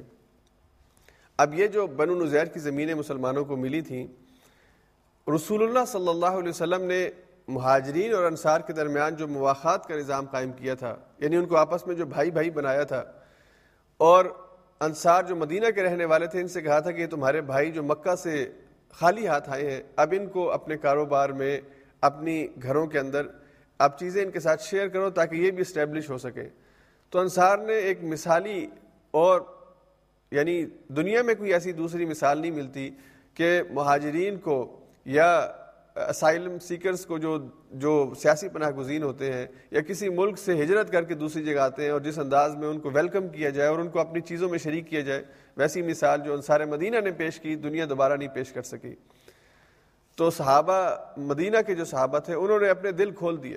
انہوں نے کہا کہ ہم، ہمارے پاس اگر ایک دو دو باغ ہیں تو ایک باغ ہمارے بھائی کے لیے ہے۔ اور ہمارے پاس دو رقبے ہیں، دو مربع ہیں زمین کے، ایک مربع ہمارے مہاجر بھائی کے لیے۔ اور اگر ہمارے پاس دو سے زیادہ ہیں تو وہ بھی ہم آدھا آدھا تقسیم کر لیتے ہیں۔ تو رسول اللہ علیہ وسلم نے کہا کہ یہ تمہارے جو ساتھی ہیں، یہ مکے سے آئے اور مکے میں باغبانی نہیں ہوتی، زراعت نہیں ہوتی۔ ان کو نہیں پتا کہ زمین کو کیسے زراعت کے لیے تیار کرنا ہے اور فصل کیسے تیار کرنی ہے۔ تو تم اگر زراعت کا کام کرو اور ان کو اپنے اموال کے اندر شریک کرو کہ اس کا جو پھل ملے گا، اس پھل میں تم اپنے ان بھائیوں کو حصہ دو۔ تو انہوں نے کہا کہ ہم کام کریں گے، انصار نے کہا ہم کھیتوں میں کام کریں گے اور اس کھیتوں کی جو کمائی ہے، اس کی جو فصل سے آمدن ہوگی، اس آمدن میں آدھا حصہ ہمارے ان مہاجرین کے لیے ہوگا۔ یہ وہ بہترین اور ایک بے مثال محبت ہے جو اللہ سے تعلق کی بنیاد پر کسی اہل ایمان سے کسی اپنے مسلمان بھائی سے کو کر سکتا ہے۔ یعنی کام بھی کریں گے اور کام کر کے جو محنت کا، جو فصل کا معاوضہ ملے گا، اس کو اپنے بھائیوں کے لیے ہم وقف کریں گے، آدھا ان کو دیں گے۔ تو اس پر صحابہ کے درمیان آپس میں جو محبت پیدا دیکھیں جب بھی اخلاص کے ساتھ آپ کسی کے اوپر احسان کرتے ہیں، اس کے ساتھ آپ بھلائی کرتے ہیں، تو یہ آپ کے دلوں کو آپس میں جوڑتا ہے۔ دو الگ الگ علاقوں میں رہنے والے صرف ایمان کی بنیاد پہ جب آپس میں ملیں اور ایک دوسرے سے تعاون کریں، تو ایک ایسی مضبوط اجتماعیت بنتی ہے کہ پھر اسے توڑنا آسان نہیں ہوتا، اسے شکست نہیں دی جا سکتی۔ اور اسی لیے صحابہ کرام جو حضور علیہ صاحب والسلام کی کہ سچے پیروکار تھے، آپ کے ہر نقش قدم پر چلنے کی کوشش کرتے تھے۔ انہوں نے دنیا کے سامنے اخوت کا، بھائی چارے کا یہ بہترین معاشرہ جو قائم کر کے دکھایا۔ تو اللہ نے فرمایا، ان کی تعریف کی اللہ نے۔ اور اللہ نے کہا کہ یہ ایسے مخلص ہیں، ایسے اللہ کے ولی ہیں کہ یہ اپنی ذات پر دوسروں کو ترجیح دیتے ہیں۔ ویو سرون اعلیٰ انفسم ولو کان بھیم خساسا یہ اپنی ذات پر دوسروں کو ترجیح دیتے ہیں، حالانکہ خود ان کی اپنی ضرورت ہو۔ اپنی ضرورت کو کم کر کے اپنی ضرورت کو روک کر دوسرے کی ضرورت کو پورا کرنا یہ انصار کی وہ صفت ہے جو اللہ نے سورہ حشر میں بیان فرمائی ہے۔ اور کیسی کیسی مثالیں ہیں۔ اب ہمارے پاس دورہ وقت میں وقت دورہ قرآن میں اتنا وقت نہیں ہے کہ ہم ان ساری مثالوں کو تفصیل کے ساتھ بیان کر سکیں۔ صرف حضرت طلحہ کی ایک حدیث اور اس آیت کی تفسیر کے اندر جو بات نقل ہوئی ہے وہ میں آپ سے ذکر کرتا چلوں کہ حضرت طلحہ جو انصاری صحابی ہیں، وہ حضور علیہ صاحب والسلام کی خدمت میں موجود تھے۔ اور ایک مہمان آیا تو حضور نے کہا کہ کوئی اسے اگر کھانا کھلا سکے، کیونکہ حضور علیہ صاحب والسلام کے گھر میں اس مہمان کو پیش کرنے کے لیے کھانے کی کوئی چیز نہیں تھی۔ اللہ اکبر۔ تو حضور علیہ صاحب السلام نے اپنے صحابہ سے کہا کہ کوئی اگر اسے لے جائے اور اسے کھانا کھلا دے۔ تو حضرت اللہ اسے اپنے ساتھ لے گئے اور گھر گئے تو بیوی نے بتایا کہ آپ مہمان کو کھانے کے لیے لائے ہیں، لیکن کھانا صرف ایک آدمی کا ہے۔ دو آدمی کھانا نہیں کھا سکتے۔ تو آپ یوں کیجیے کہ آپ گھر کے اندر جو چراغ جل رہا ہے، کمرے میں چراغ جل رہا ہے جب مہمان کھانا کھا رہا ہو، کھانا کھانے لگے تو اس کو بند کر دیں اور اس کے پاس بیٹھ کر یوں ایکٹنگ کریں کہ کوئی آپ بھی کھانا کھا رہے ہیں تاکہ اسے محسوس نہ ہو۔ تو حضرت طلحہ نے اسی انداز میں اپنے اس مہمان کو کھانا کھلایا اور جب رسول اللہ علیہ وسلم کی خدمت میں صبح حاضر ہوئے تو اللہ تعالیٰ نے بطور وہی حضور علیہ سات والسلام کو اس واقعے کی خبر دی۔ حضور علیہ سات والسلام نے اپنے پیارے صحابی کو تھپکی دی اور شاباش دی۔ اب دیکھیے، مہمان کو گھر لے جانا یہ بہت ہی بہت ہی باعث خیر اور باعث برکت چیز ہوتی ہے۔ کوئی مہمان ہو، اس کو آپ گھر میں جو میسر ہے، اس واقعے کے اندر بہت سے اسباق ہیں کہ بیوی نے یہ نہیں کہا کہ آپ عجیب وقت میں مہمان کو لے آئے ہیں۔ پہلے پوچھ لیتے، مجھے فون کر کے گھر میں کوئی چیز پکی ہوئی ہے یا نہیں پکی ہوئی؟ میاں اور بیوی کا آپس میں ایک دوسرے میں رشتہ ہی ایسا ہے کہ کوئی اقدام کوئی اٹھا لے، کوئی اچھا کام کر لے، دوسرا اس پر نقطۂ اعتراض نہیں اٹھاتا۔ یعنی بھلا نیکی کے کام میں بھی کوئی نقطۂ اعتراض ہو سکتا ہے۔ کوئی اس کے اوپر جو ہے وہ تنقید ہو سکتی ہے۔ بلکہ نیکی کا کام جو بھی کرے، اس کو اس کو سپورٹ کیا جائے، اس کو، اور دونوں میاں بیوی آپس میں ایک دوسرے کو سپورٹ کرنے والے ہوں۔ تو بیوی نے اسے ویلکم کیا ہے۔ اور پھر لوسننگ اور ایک حل بتایا ہے کہ اگر دو افراد کا کھانا نہیں ہے، ایک فرد کا کھانا ہے، تو اس کو کیسے ہم اس کو کھلا سکتے ہیں کہ اس کو محسوس بھی نہ ہو؟ تو یہ یہ جو انصار کا ایک، یہ یہ والی تصویر ہے، قربانی والی اثار والی، یہ بہت ہی، اور آج بھی اگر ہم اپنے معاشروں کے اندر ان تصاویر سے رہنمائی اور روشنی لے کر اور ان کے کردار سے روشنی لے کر اگر ان کے اوپر عمل پیرا ہو جائے، تو آپ یقین کیجیے ہمارے معاشروں میں بھی باہمی محبت کا وہی منظر پیدا ہو سکتا ہے کہ جو باہمی احترام اور باہمی محبت کا جذبہ انصار اور مہاجرین کے درمیان حضور نے پیدا کیا تھا۔ اور یہاں پہ آخر میں اللہ نے بہت اہم ہدایت کی وہ میں یوں کشح نفسی فولا المفلحون۔ جو دل کی تنگی سے بچا لیا گیا، وہ دراصل کامیاب ہے۔ دل کی تنگی کیا ہے؟ دراصل دل کے تنگ ہو جانا، دل کا چھوٹا ہو جانا یہی آگے بخل کی طرف لے کے جاتا ہے، انسان کو بخیل بنا دیتا ہے، کنجوس بنا دیتا ہے۔ تو اللہ نے کہا کہ جو دل کی تنگی سے بچا لیا گیا، دراصل یہی کامیاب ہے۔ اب دل تنگ کب ہوتا ہے؟ جب آپ دوسرے پر کسی نعمت کو برداشت نہیں کر سکتے یعنی کسی کے پاس خوشحالی ہے، تو آپ کو ویسی جلن شروع ہو جائے کہ یہ خوشحال کیوں ہو گئے؟ کسی کو عزت مل جائے تو آپ کو تکلیف یا مجھے تکلیف شروع ہو جائے کہ اسے عزت کیوں مل گئی ہے؟ اور کوئی کسی بھی حوالے سے بڑا ہو جائے تو ہم اپنے دل کو چھوٹا محسوس کرنا شروع کر دیں کہ ہمارے پاس یہ چیز کیوں نہیں ہے، ہمارے لیے یہ کیوں نہیں ہوا، تو یہ دل کا چھوٹا ہونا ہے۔ پھر جب یہ انسان کی طبیعت ہوتی ہے، تو اس کی عادت یہ بنتی ہے کہ پھر وہ کسی کو ہوتے ہوئے بھی کچھ نہیں دیتا۔ گھر میں کھانا بہت ہے، لیکن کوئی سائل آ جائے گا تو اس کو دیں گے کچھ نہیں۔ اور اسی طرح سے اگر اللہ کے رستے میں پکار آ جائے کہ اللہ کے رستے میں دو، اب کرونا کی وجہ سے حالات بہت سی جگہوں پہ خراب ہیں، تو اپیل کی جائے کہ کرونا کی وجہ سے جو لوگ بیچارے اب یعنی کام نہیں کر سکتے اور بے روزگار ہو گئے ہیں، ان کے ساتھ تعاون کریں، تو بہت کچھ ہوتے ہوئے بھی تعاون نہیں کرتے۔ یہ دل کا چھوٹا ہونا اور دل کا تنگ ہونا اس وجہ سے معاملہ نہیں ہوتا۔ تو اللہ نے کہا کہ دل کی تنگی سے جو بچا لیا گیا، جس سے دل کی وسعت مل گئی، وہی کامیاب ہے۔ جسے دل کا بڑا، اور دل جب بڑا ہو، پھر کچھ نہ بھی ہو، تو انسان دوسرے کو کم سے کم دعا ہی دے دیتا ہے۔ دوسرے کی جو مشکل ہے، اس مشکل میں اس کی تسلی کا اور اس کے سہارے کا ذریعہ بن جاتا ہے۔ تو یہ دل کو وسیع کرنے کی ضرورت ہے۔ یہ ضروری نہیں ہے کہ انسان کے پاس بہت مال ہو تو وہ مال دے، تبھی دل کا بڑا ہونا ثابت ہوتا ہے۔ نہیں۔ کسی سے دو میٹھے بول بول دینا، کسی بیچارے کی کندھے پہ دست شفقت رکھ دینا، کسی یتیم کے سر پہ دست شفقت رکھ دینا، اور کسی کی جو مشکل ہے اس مشکل کو محسوس کرنے کے جذبات اپنے اندر پیدا کر لینا، یہ بھی دل کا بڑا ہونا ہے۔ تو اللہ ہم سب کو وسیع دل عطا فرمائے کہ ہم دوسروں کے جذبات اور دوسروں کے جو جو مشکلات ہیں اس میں اگر ہم ان کی مدد نہیں کر سکتے، تو کم سے کم ان کو دو اچھے بول کے ذریعے تسلی دینے والے تو بن سکیں۔ اس کے بعد پھر سورہ حشر کے آخر میں اللہ تعالیٰ نے قرآن کے نزول کے حوالے سے کہا کہ اگر یہ قرآن پہاڑ پہ نازل کیا جاتا، تو اس قرآن کے پیغام کے ثقل اور بھاری پن ہونے کی وجہ سے آپ یہ دیکھتے کہ وہ خشیت کی وجہ سے وہ اس پر لرزہ تاری ہو جاتا۔ متصدیان من خشیت اللہ۔ وہ پہاڑ جو ہے وہ لرزہ اس پر تاری ہو جاتا، وہ ریزہ ریزہ ہو جاتا اللہ کے کلام کی خشیت کی وجہ سے۔ اب اللہ کے کلام کی جو خشیت ہے، اللہ کے کلام کا جو بھاری پن ہے، یہ مانوی طور پر بھی ہے اور یہ حقیقی طور پر بھی ہے۔ یعنی جب اللہ کا کلام نازل ہو جائے کسی چیز پر، تو اس کا بوجھ اتنا زیادہ ہے، ظاہری طور پر یعنی وہ بھاری اتنا ہے۔ کہ کوئی چیز حتیٰ کہ پہاڑ بھی متحمل نہیں ہو سکتا اس کو اٹھانے کا، اس وہی کو برداشت کرنے کا۔ اور اس کی وضاحت ان حادیث کے اندر ہے جہاں پہ صحابہ یہ کہتے ہیں کہ حضور علیہ سات وسلام بعض دفعہ اونٹنی، اور اونٹنی بھی کون سی؟ قصبہ، جو عرب کی مضبوط ترین اور یعنی طاقتور ترین اونٹنی تھی، جس پہ بڑا بڑا بوجھ لاد کے لوگ سفر کیا کرتے تھے۔ اس اونٹنی پر حضور تشریف فرما ہوتے تو وہی نازل ہوتی تو اونٹنی بیٹھ جاتی۔ اس سے کھڑا رہنا اس کے لیے ممکن نہ ہوتا۔ اور خود حضور علیہ سات وسلام سردیوں کے دنوں میں بھی آپ کے چہرے کے اوپر پسینے یا قطرے نظر آنے شروع ہو جاتے آپ پسینے میں شرابور ہو جاتے اس بوجھ کی وجہ سے جو اس وہی کے اندر۔ اور پھر اللہ نے سورہ مزمن میں یہی بات کہی کہ ان نا سے نلقی علیہ قول ثقیلا، ہم آپ کے اوپر ایک بھاری بوجھ کو، بھاری کلام کو نازل کر رہے ہیں۔ یہ ایک ظاہری طور پر بھی اور روحانی طور پر بھی یعنی مانوی طور پر بھی۔ اس کے اندر بوجھ کیا ہے؟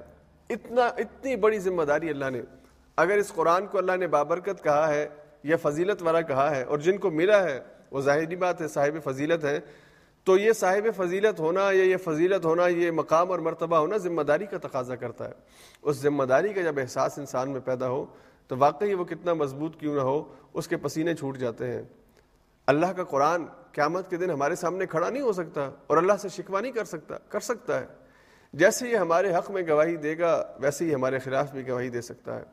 تو اس دن کا منظر ذہن میں رکھتے ہوئے کہ خی خدا نخواستہ ہم قرآن کے حقوق ادا نہیں کرتے، قرآن سے محبت نہیں کرتے، قرآن کے پیغام کو عام نہیں کرتے، تو پھر یہ اللہ کے سامنے قیامت والے دن کھڑا نہ ہو اور شکوہ نہ کرے کہ یہ وہ مسلمان تھے جو مجھے مانتے تو تھے، لیکن کام وہ سارے کرتے تھے جن سے میں منع کرتا تھا۔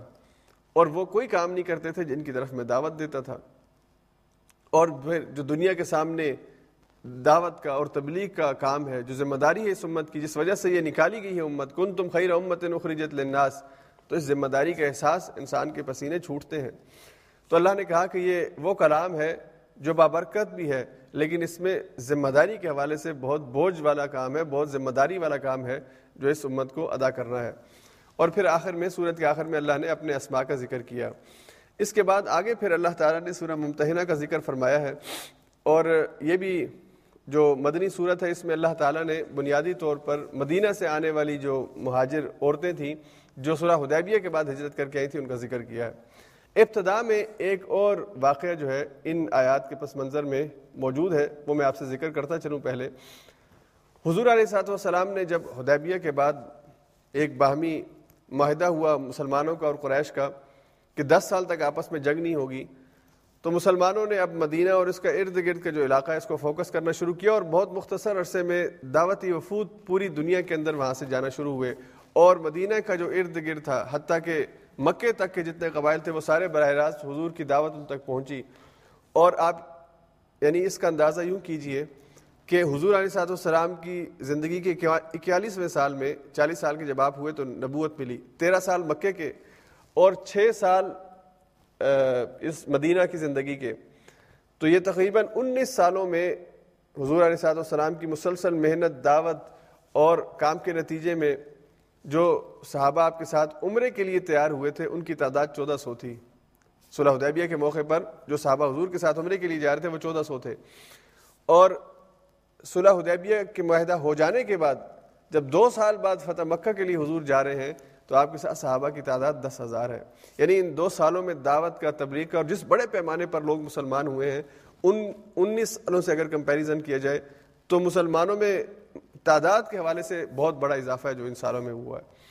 اب یہ مسلمانوں کی جو کامیابی تھی، یہ قریش کو کھٹک اور قریش یہ محسوس کر رہے تھے کہ وہ معاہدہ کرنے کے بعد اپنے آپ کو تنہا کر چکے ہیں۔ اور بظاہر جسے وہ بڑا کامیاب معاہدہ سمجھ رہے تھے، قرآن اسے مسلمانوں کے حق میں فتح مبین کہہ رہا تھا۔ چھبیسویں بارے میں ہم تفصیل سے سورہ فتح میں پڑھ چکے ہیں۔ تو اب انہوں نے اس معاہدے کی خلاف ورزی کی۔ اور مسلمانوں کو شکست دینے کے لیے اور مسلمانوں کے خلاف سازشیں کرنے کے لیے اب انہوں نے عملی اقدام اٹھانا یعنی اپنے اس معاہدے کی صلاح ادیبی کی خلاف ورزی کی۔ اور پھر اللہ تعالیٰ نے حضور علیہ صاحب والسلام کو بطور وہی اس بات کا حکم دیا کہ آپ فتح مکہ کی تیاری کریں۔ اب جب مکہ فتح کرنے کے لیے حضور جائیں گے تو ظاہری بات ہے جو بھی وہاں پر موجود ہے وہ مزاحمت کی کوشش کریں گے اور اپنے آپ کو بچانے کی کوشش کریں گے اور اس جنگ کے نتیجے میں بہت سی جانیں ضائع ہونے کا خدشہ ہے۔ تو حضور کے ایک صحابی تھے، حضرت حاتم بن ابی بلتا۔ ان کی فیملی مکہ کے اندر تھی، وہ ہجرت کر کے مدینہ نہیں آ سکی تھی۔ اور خود یہ مدینہ کے اندر تھے۔ تو حضرت حاتم نے اس خفیہ تیاری کی، کیونکہ حضور نے کہا تھا کہ اس کی اطلاع قریش کو نہیں ہونی چاہیے۔ کہ وہ خبردار نہ ہو سکیں ہمارے اس حملے سے حضور چاہتے تھے کہ اچانک حملہ ہو اور قریش کو تیاری کا موقع تھا کہ جنگ کی نوبت نہ آئے۔ اور پھر ظاہری بات ہے، جب جنگ نہیں ہوگی، فتح، مکہ فتح ہو جائے گا تو حضور کا کوئی ایسا ارادہ نہیں تھا کہ آپ گردنیں کاٹیں گے، بلکہ آپ نے جو معافی کا بہترین نمونہ دنیا کے سامنے رکھا ہے، وہ فتح مکہ کے موقع پر اپنے خون کے پیاسوں کو اور خونی اور جانی دشمنوں کو آپ نے کس طرح عام معافی کا اعلان کیا ہے۔ جس کے نتیجے میں بہت سے ایسے لوگ جو بھی تجزب کا شکار تھے مکے کے اندر، وہ بھی بیک دم دائرہ اسلام کے اندر داخل ہوئے ہیں۔ تو حضور علیہ السلاۃ والسلام نے اس تیاری کو خفیہ رکھا اور صحابہ کو کہا کہ وہ اس کی اطلاع کسی کو نہ دیں تو حضرت حاتم میرے بھی بلتا نے یہ سوچا کہ میری فیملی جو وہاں پہ اکیلی ہے، اس کی، اس کو محفوظ رکھنے کے لیے اگر میں قریش کو اس کی اطلاع دے دوں، تو ایک طرف سے قریش میرے احسان مند ہوں گے اور میری فیملی کی حفاظت بھی کریں گے اور اسے نقصان نہیں ہوگا۔ اللہ تعالیٰ نے حضرت حاتم کی اس غلطی کی طرف توجہ کروائی، حضور کی کہ انہوں نے ایک خط کسی عورت کو دے کے روانہ کیا ہے جو قریش کو اس کی اطلاع کرے گا۔ تو حضرت، حضور علیہ صاحب السلام نے حضرت علی کو، حضرت زبیر کو بھیجا کہ جاؤ فلاں مقام پر ایک عورت ہے، اس کے بالوں میں یہ خط چھپا ہوا تو میں ملے گا، اسے لے آؤ۔ وہ خط لایا گیا اور پھر حضرت حاتم کو بلوایا گیا اور کہا گیا کہ آپ نے یہ کیوں کیا ہے؟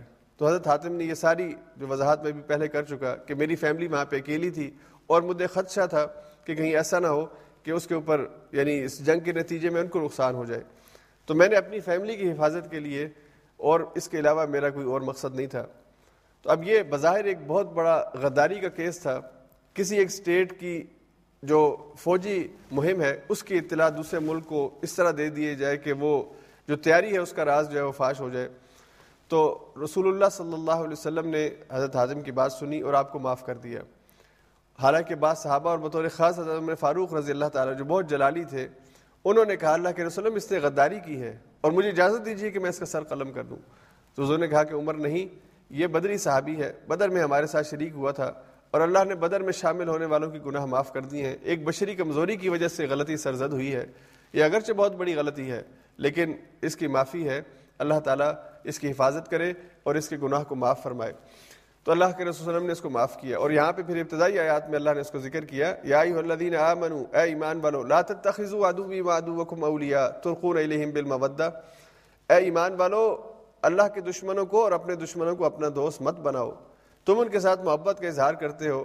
حالانکہ وہ تمہیں قتل کرنے کے در پہ ہیں۔ وہ تو رسول اللہ صلی اللہ علیہ وسلم کو قتل کر دینا چاہتے ہیں۔ وہ تو اسلام کو نیست و نابود کر دینا چاہتے ہیں۔ تم ان سے محبت کی پینگیں بڑھاتے ہو۔ ان کے ساتھ بات کرتے ہو۔ ان تک پیغامات پہنچاتے ہو۔ آج بھی مسلمانوں کی سوسائٹی میں کوئی ایک اپنے مفادات کے لیے، اگر غیروں کے لیے کام کر رہا ہے، تو اسے اپنے آپ کو روک لینا چاہیے۔ وہ باغی ہے، مسلم ریاست کا باغی ہے، مسلمانوں کا باغی ہے، مسلمانوں کا دشمن ہے۔ وہ غدار اور منافق ہے۔ اور بڑی بدقسمتی ہے کہ ہماری مسلمان تاریخ کے اندر ہمیشہ مسلمانوں نے جب بھی شکست کھائی ہے، تو بنیادی طور پر اندر کے جو منافق ہیں، اندر کے جو سازشی ہیں، ابھی دور کیوں جاتے ہیں؟ سب سے بڑی قریب ترین جو حزیمت اور جو شکست مسلمانوں کو ہوئی جب خلافت ختم ہوئی تھی۔ اور خلافت ختم کرنے کے پیچھے جو کریکٹر تھا، جو کردار تھا لارنس آف عربیہ کا، اور جس کے نتیجے میں ان منافقوں کو، ان غداروں کو یہ انعام دیا گیا کہ ان کو کچھ مملکتیں اور کچھ علاقے ہدیے کے طور پر دے دیے گئے۔ اور اسلامی خلافت اور اسلام کی ایک بہت بڑی سلطنت جو دنیا کے ایک وسیع علاقے پر قائم تھی اسے حصوں میں تقسیم کر دیا گیا۔ کچھ مسلمانوں کو یعنی غداروں کو بطور تحفہ دیے گئے اور کچھ پر انہوں نے قبضہ کر لیا۔ تو یہ آج کے دور کے اندر بھی اپنے مفادات کے لیے، اپنی بادشاہت کے لیے، اپنی چودراہٹ کے لیے، اپنے قبیلے کے لیے جو لوگ کام کرتے ہیں اور مسلمانوں کا نقصان کرتے ہیں، وہ کوئی خیر کا بھلائی کا کام نہیں کر رہے۔ تو اللہ نے کہا کہ اپنے دشمنوں کو اور دین کے دشمنوں کو پہچاننے کی کوشش کرو۔ یہ تمہارے مخلص نہیں ہے یہ تمہارے دوست نہیں ہے بظاہر تمہیں لگے گا تمہارے تمہارے مفادات کے لیے کام ہو رہا ہے۔ لیکن یہ دنیا کا مفاد دنیا میں رہ جانا ہے۔ اور دنیا میں بھی اللہ باز کو عبرت بنا دیتا ہے۔ تو یہ اللہ تعالیٰ نے توجہ کروائی کہ اپنے دین کو، دین والوں کو اور اللہ کے نظام کو قائم کرنے میں غیروں کا سہارا لینا یا اپنے دین کو نقصان پہنچانے کے لیے، اپنے ذاتی مفادات کے لیے غیروں سے مدد مانگنا، یہ رویہ مناسب نہیں ہے۔ اس کے بعد پھر آگے اللہ تعالیٰ نے کہا کہ جو غیر مسلم ہیں ان کی دو اقسام ہیں۔ ایک وہ کہ جو تمہارے ساتھ قتال حالت جنگ کے اندر ہے۔ جو تمہارے ساتھ حالت جنگ میں ہے، ان کے ساتھ تمہارا اٹھنا بیٹھنا، ان کے ساتھ تمہاری دوستی، ان کے ساتھ تمہارا تعلق، یہ اس کی اجازت نہیں ہے۔ ہاں جو لوگ تمہارے ساتھ قتال نہیں کر رہے، دین میں تمہارے ساتھ ہی نہیں ہے، غیر مسلم ہے ان کے ساتھ جو ہے وہ تم دوسرا معاملہ کر سکتے ہو یعنی ان کے ساتھ تم عدل کی بنیاد پر، انصاف کی بنیاد پر معاملہ کر سکتے ہو، ان کے ساتھ اٹھ بیٹھ سکتے ہو، معاملات کر سکتے ہو۔ تو جو حالت جنگ میں غیر مسلم ہے تمہارے ساتھ ان کے لیے الگ احکام ہے جو حالت امن میں اور نارمل حالات میں غیر مسلم تمہارے ساتھ رہ رہے ہیں یا کسی اور ملک میں رہتے ہیں، ان کے ساتھ تعلقات بنانے میں یہ دونوں اسلامی ریاست کے لیے بہت واضح ہدایات ہیں اور بہت تفصیلی ہدایات ہیں جو اس صورت میں اللہ نے بیان فرمائی۔ اس کے بعد پھر اللہ تعالیٰ نے ان مومن عورتوں کا ذکر کیا کہ جو مکہ مکرمہ سے ہجرت کر کے صلح حدیبیہ کے بعد مدینہ آ گئی تھیں اور حضور علیہ صاحب والسلام سے انہوں نے پناہ طلب کی کہ آپ ہمیں مدینہ میں جگہ دیں۔ اب اگر صلح حدیبیہ آپ کے ذہن کے اندر ہو تو وہاں پہ معاہدہ یہ تھا کہ اگر کوئی مکہ سے مدینہ آ جائے تو مدینہ والے اسے واپس کریں گے اور مدینہ سے اگر کوئی مکہ چلا جائے گا تو وہ اسے واپس کرنے کے پابند نہیں ہوں گے۔ اب یہ خواتین آئی ہیں، اہل ایمان ہیں، مسلمان عورتیں ہیں اور یہ کسی کافر کے عقد میں ہے کہ جو بھی مشرق ہے یا کافر ہے اور مکے کے اندر رہتا ہے۔ لیکن یہ مسلمان ہو چکی ہیں، اسلام قبول کر چکی ہیں۔ تو اب ان کے بارے میں کیا حکم ہے؟ تو قریش تو فٹافٹ دوڑے ہوئے آئے کہ ہماری عورتیں ہمیں واپس کریں۔ تو اللہ تعالیٰ نے بطور وہی حضور علیہ والسلام کو اس بات کی اطلاع دی کہ یہ واپس نہیں کی جائیں گی۔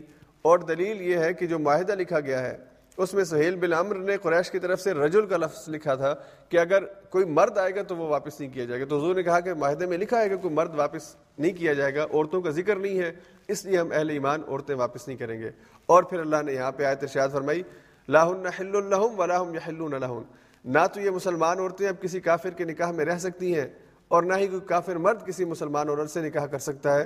اب کے بعد ایمان کی بنیاد پہ رشتہ ہوگا، صرف اور صرف مسلمان مردوں کو وہ ایک استثناء حاصل ہے جو سورہ معاہدہ میں ہم پڑھ چکے کہ وہ اہل کتاب کی عورتوں سے جو محسنات ہوں، پاک دامن ہوں، نکاح کر سکتے ہیں۔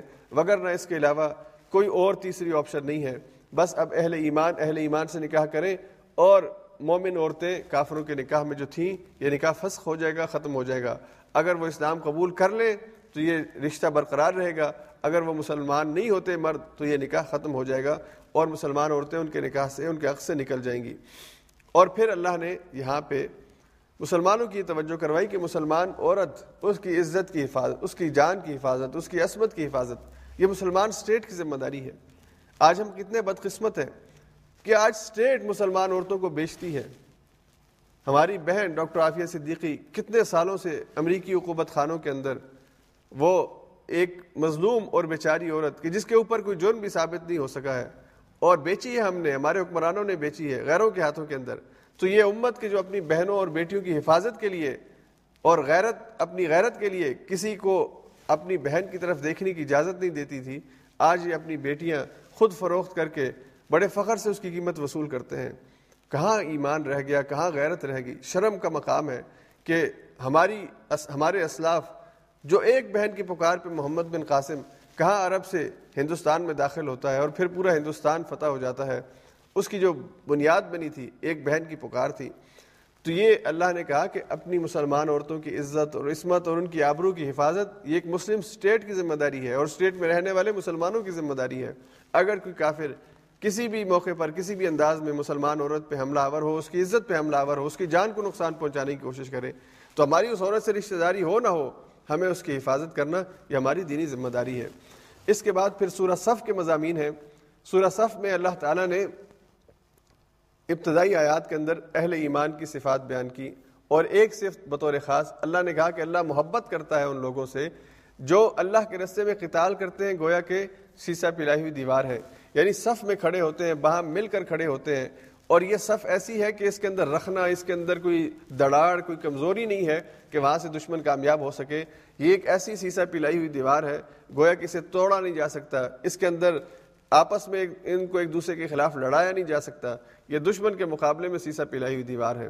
یہ کبھی بھی آپس میں ایک دوسرے سے لڑنے، جھگڑنے کی صورت میں دشمن کو فائدہ نہیں دیں گے۔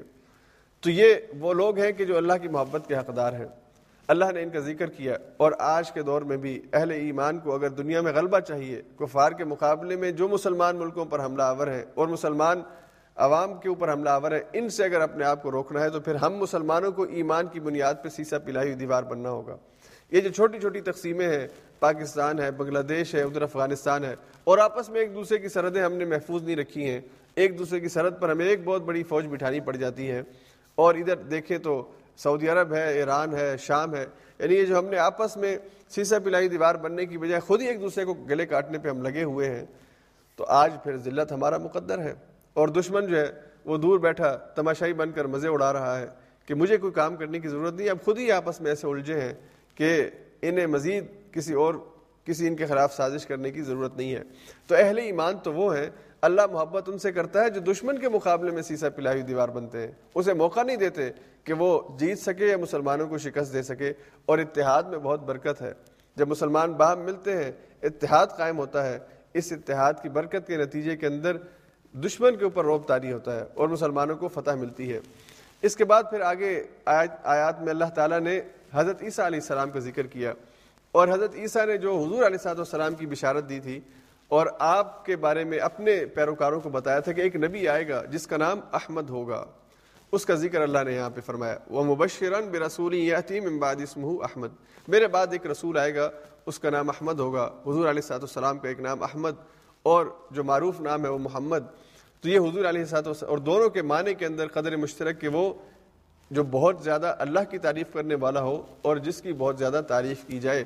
تو یہ نام ہے جو حضور علیہ صاحب والسلام کا حضرت عیسیٰ نے ذکر کیا، آج کی انجیل کے اندر یہ مختلف اشاروں کے ساتھ اور کنایوں کے ساتھ اس کی طرف اشارہ موجود ہے، لیکن ظاہری بات ہے عیسائی دنیا اس سے مراد حضور نہیں لیتی، بلکہ وہ کسی اور نجات دہندہ دہندہ کو اس کا مصداق قرار دیتی ہے۔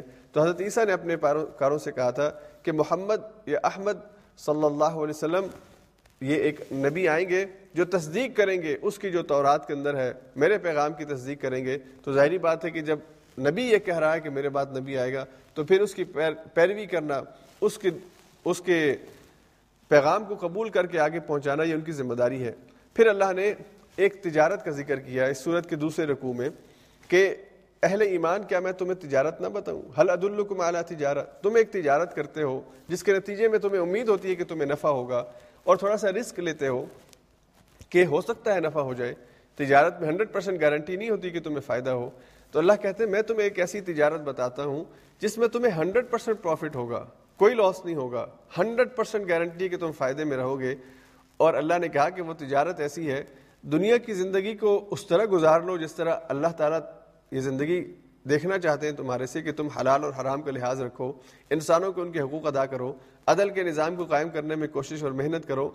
تو پھر اللہ فرماتے ہیں، اس کے نتیجے میں اللہ تمہیں آخرت کے عذاب سے بچا لے گا۔ تو اللہ سے یہ سودا کر لیں اللہ یہ جو ساٹھ سال کی، پچاس سال کی، ستر، اسی سال کی زندگی ہے، یہ اس طرح بسر کریں گے جیسے آپ چاہتے ہیں، آپ کے بتائے ہوئے طریقے پر۔ دنیا کی نعمتیں بھی استعمال کریں گے لیکن حلال طریقے سے۔ اور دنیا کے ہر اس کام سے جس میں بظاہر بڑی اٹریکشن ہو، اس لیے بچ جائیں گے کہ آپ نے منع کیا، حرام ہے۔ بس یہ اللہ سے سودا کر لیں۔ اللہ سے یہ تجارت کر لیں۔ اس کے نتیجے میں اللہ آپ کو آخرت میں ہر نعمت عطا کر دیں گے۔ یعنی ہم بعض دفعہ ایسا کاروبار کرتے ہیں کہ اس کاروبار میں ہمیں پتہ ہوتا ہے کہ ہمیں پہلے دو سال، پانچ سال، دس سال انویسٹمنٹ کرنی ہے۔ اور پھر اس انویسٹمنٹ کے بعد پروفٹ جو ہے وہ بعد میں شروع ہوگا۔ تو اللہ فرماتے ہیں کہ ایسی تجارت میرے ساتھ کر لو کہ بظاہر پہلی جو دنیا کی زندگی ہے، اس کے اندر اپنے آپ کو لمٹ لمیٹیشنس کے اندر رکھو۔ اور لمیٹیشنس کیا ہے حلال کے دائرے میں رہو۔ کھانے میں بھی حلال ہو، معاملات میں بھی حرام ہو، حلال ہو۔ اور عبادات کے اندر بھی حلال ہو۔ کسی بھی حوالے سے حرام کا ارتکاب مت کرو۔ تو اس کے نتیجے میں اگلی زندگی میں تمہیں وہ کچھ ملے گا، اتنا پروفٹ ہوگا، اتنی آسانیاں اور آسائشیں ہوں گی کہ تمہاری آنکھیں ٹھنڈی ہو جائیں گی۔ اس کے بعد پھر آگے سورہ جمعہ ہے اور جیسا کہ نام سے واضح ہے کہ اس صورت میں اللہ تعالیٰ نے جمعے کے جو آداب ہیں وہ بیان فرمائے۔ تو ابتدائی آیت میں اللہ نے حضور علیہ صاحب والسلام کے جو مقام اور منصب ہے، اس کا ذکر کیا۔ کہ یہ امیین میں سے ہیں۔ ایسے نبی ہیں کہ جو خود پڑھ نہیں سکتے، لکھ نہیں سکتے، لیکن اللہ کا کلام نازل ہونے کی وجہ سے انسانوں کے درمیان سب سے زیادہ بڑے عالم علم رکھنے والے ہیں۔ تو اللہ نے کہا کہ ان کی ذمہ داری ہے کہ آیات کی تلاوت کریں گے اور انسانوں کا تزکیہ کریں گے۔ تزکیہ کا مطلب ہے کہ انسانوں کے نفوس کے اندر، ان کے اخلاق اور کردار کے اندر جو خامی اور خرابی آ چکی ہے، جس وجہ سے وہ اللہ کا بندہ بننے کی وجہ شیطان کے بندے بن چکے ہیں، اپنے نفس کے پجاری بن گئے ہیں۔ اس سے ہٹا کر یہ دین کی طرف آ جائیں گے، اللہ کے رستے کی طرف آ جائیں گے اور پھر ان کو کتاب کی تعلیم دیں گے۔ وہ محم الکتاب و الحکمہ کتاب اور حکمت انسانوں کو سکھائیں گے۔ اور اللہ نے کہا وہ ان قانون ان قبل الفی دلالم مبین اس نبی کے آنے سے پہلے، اس کتاب کے آنے سے پہلے تم بہت ہی بڑی گمراہی میں تھے۔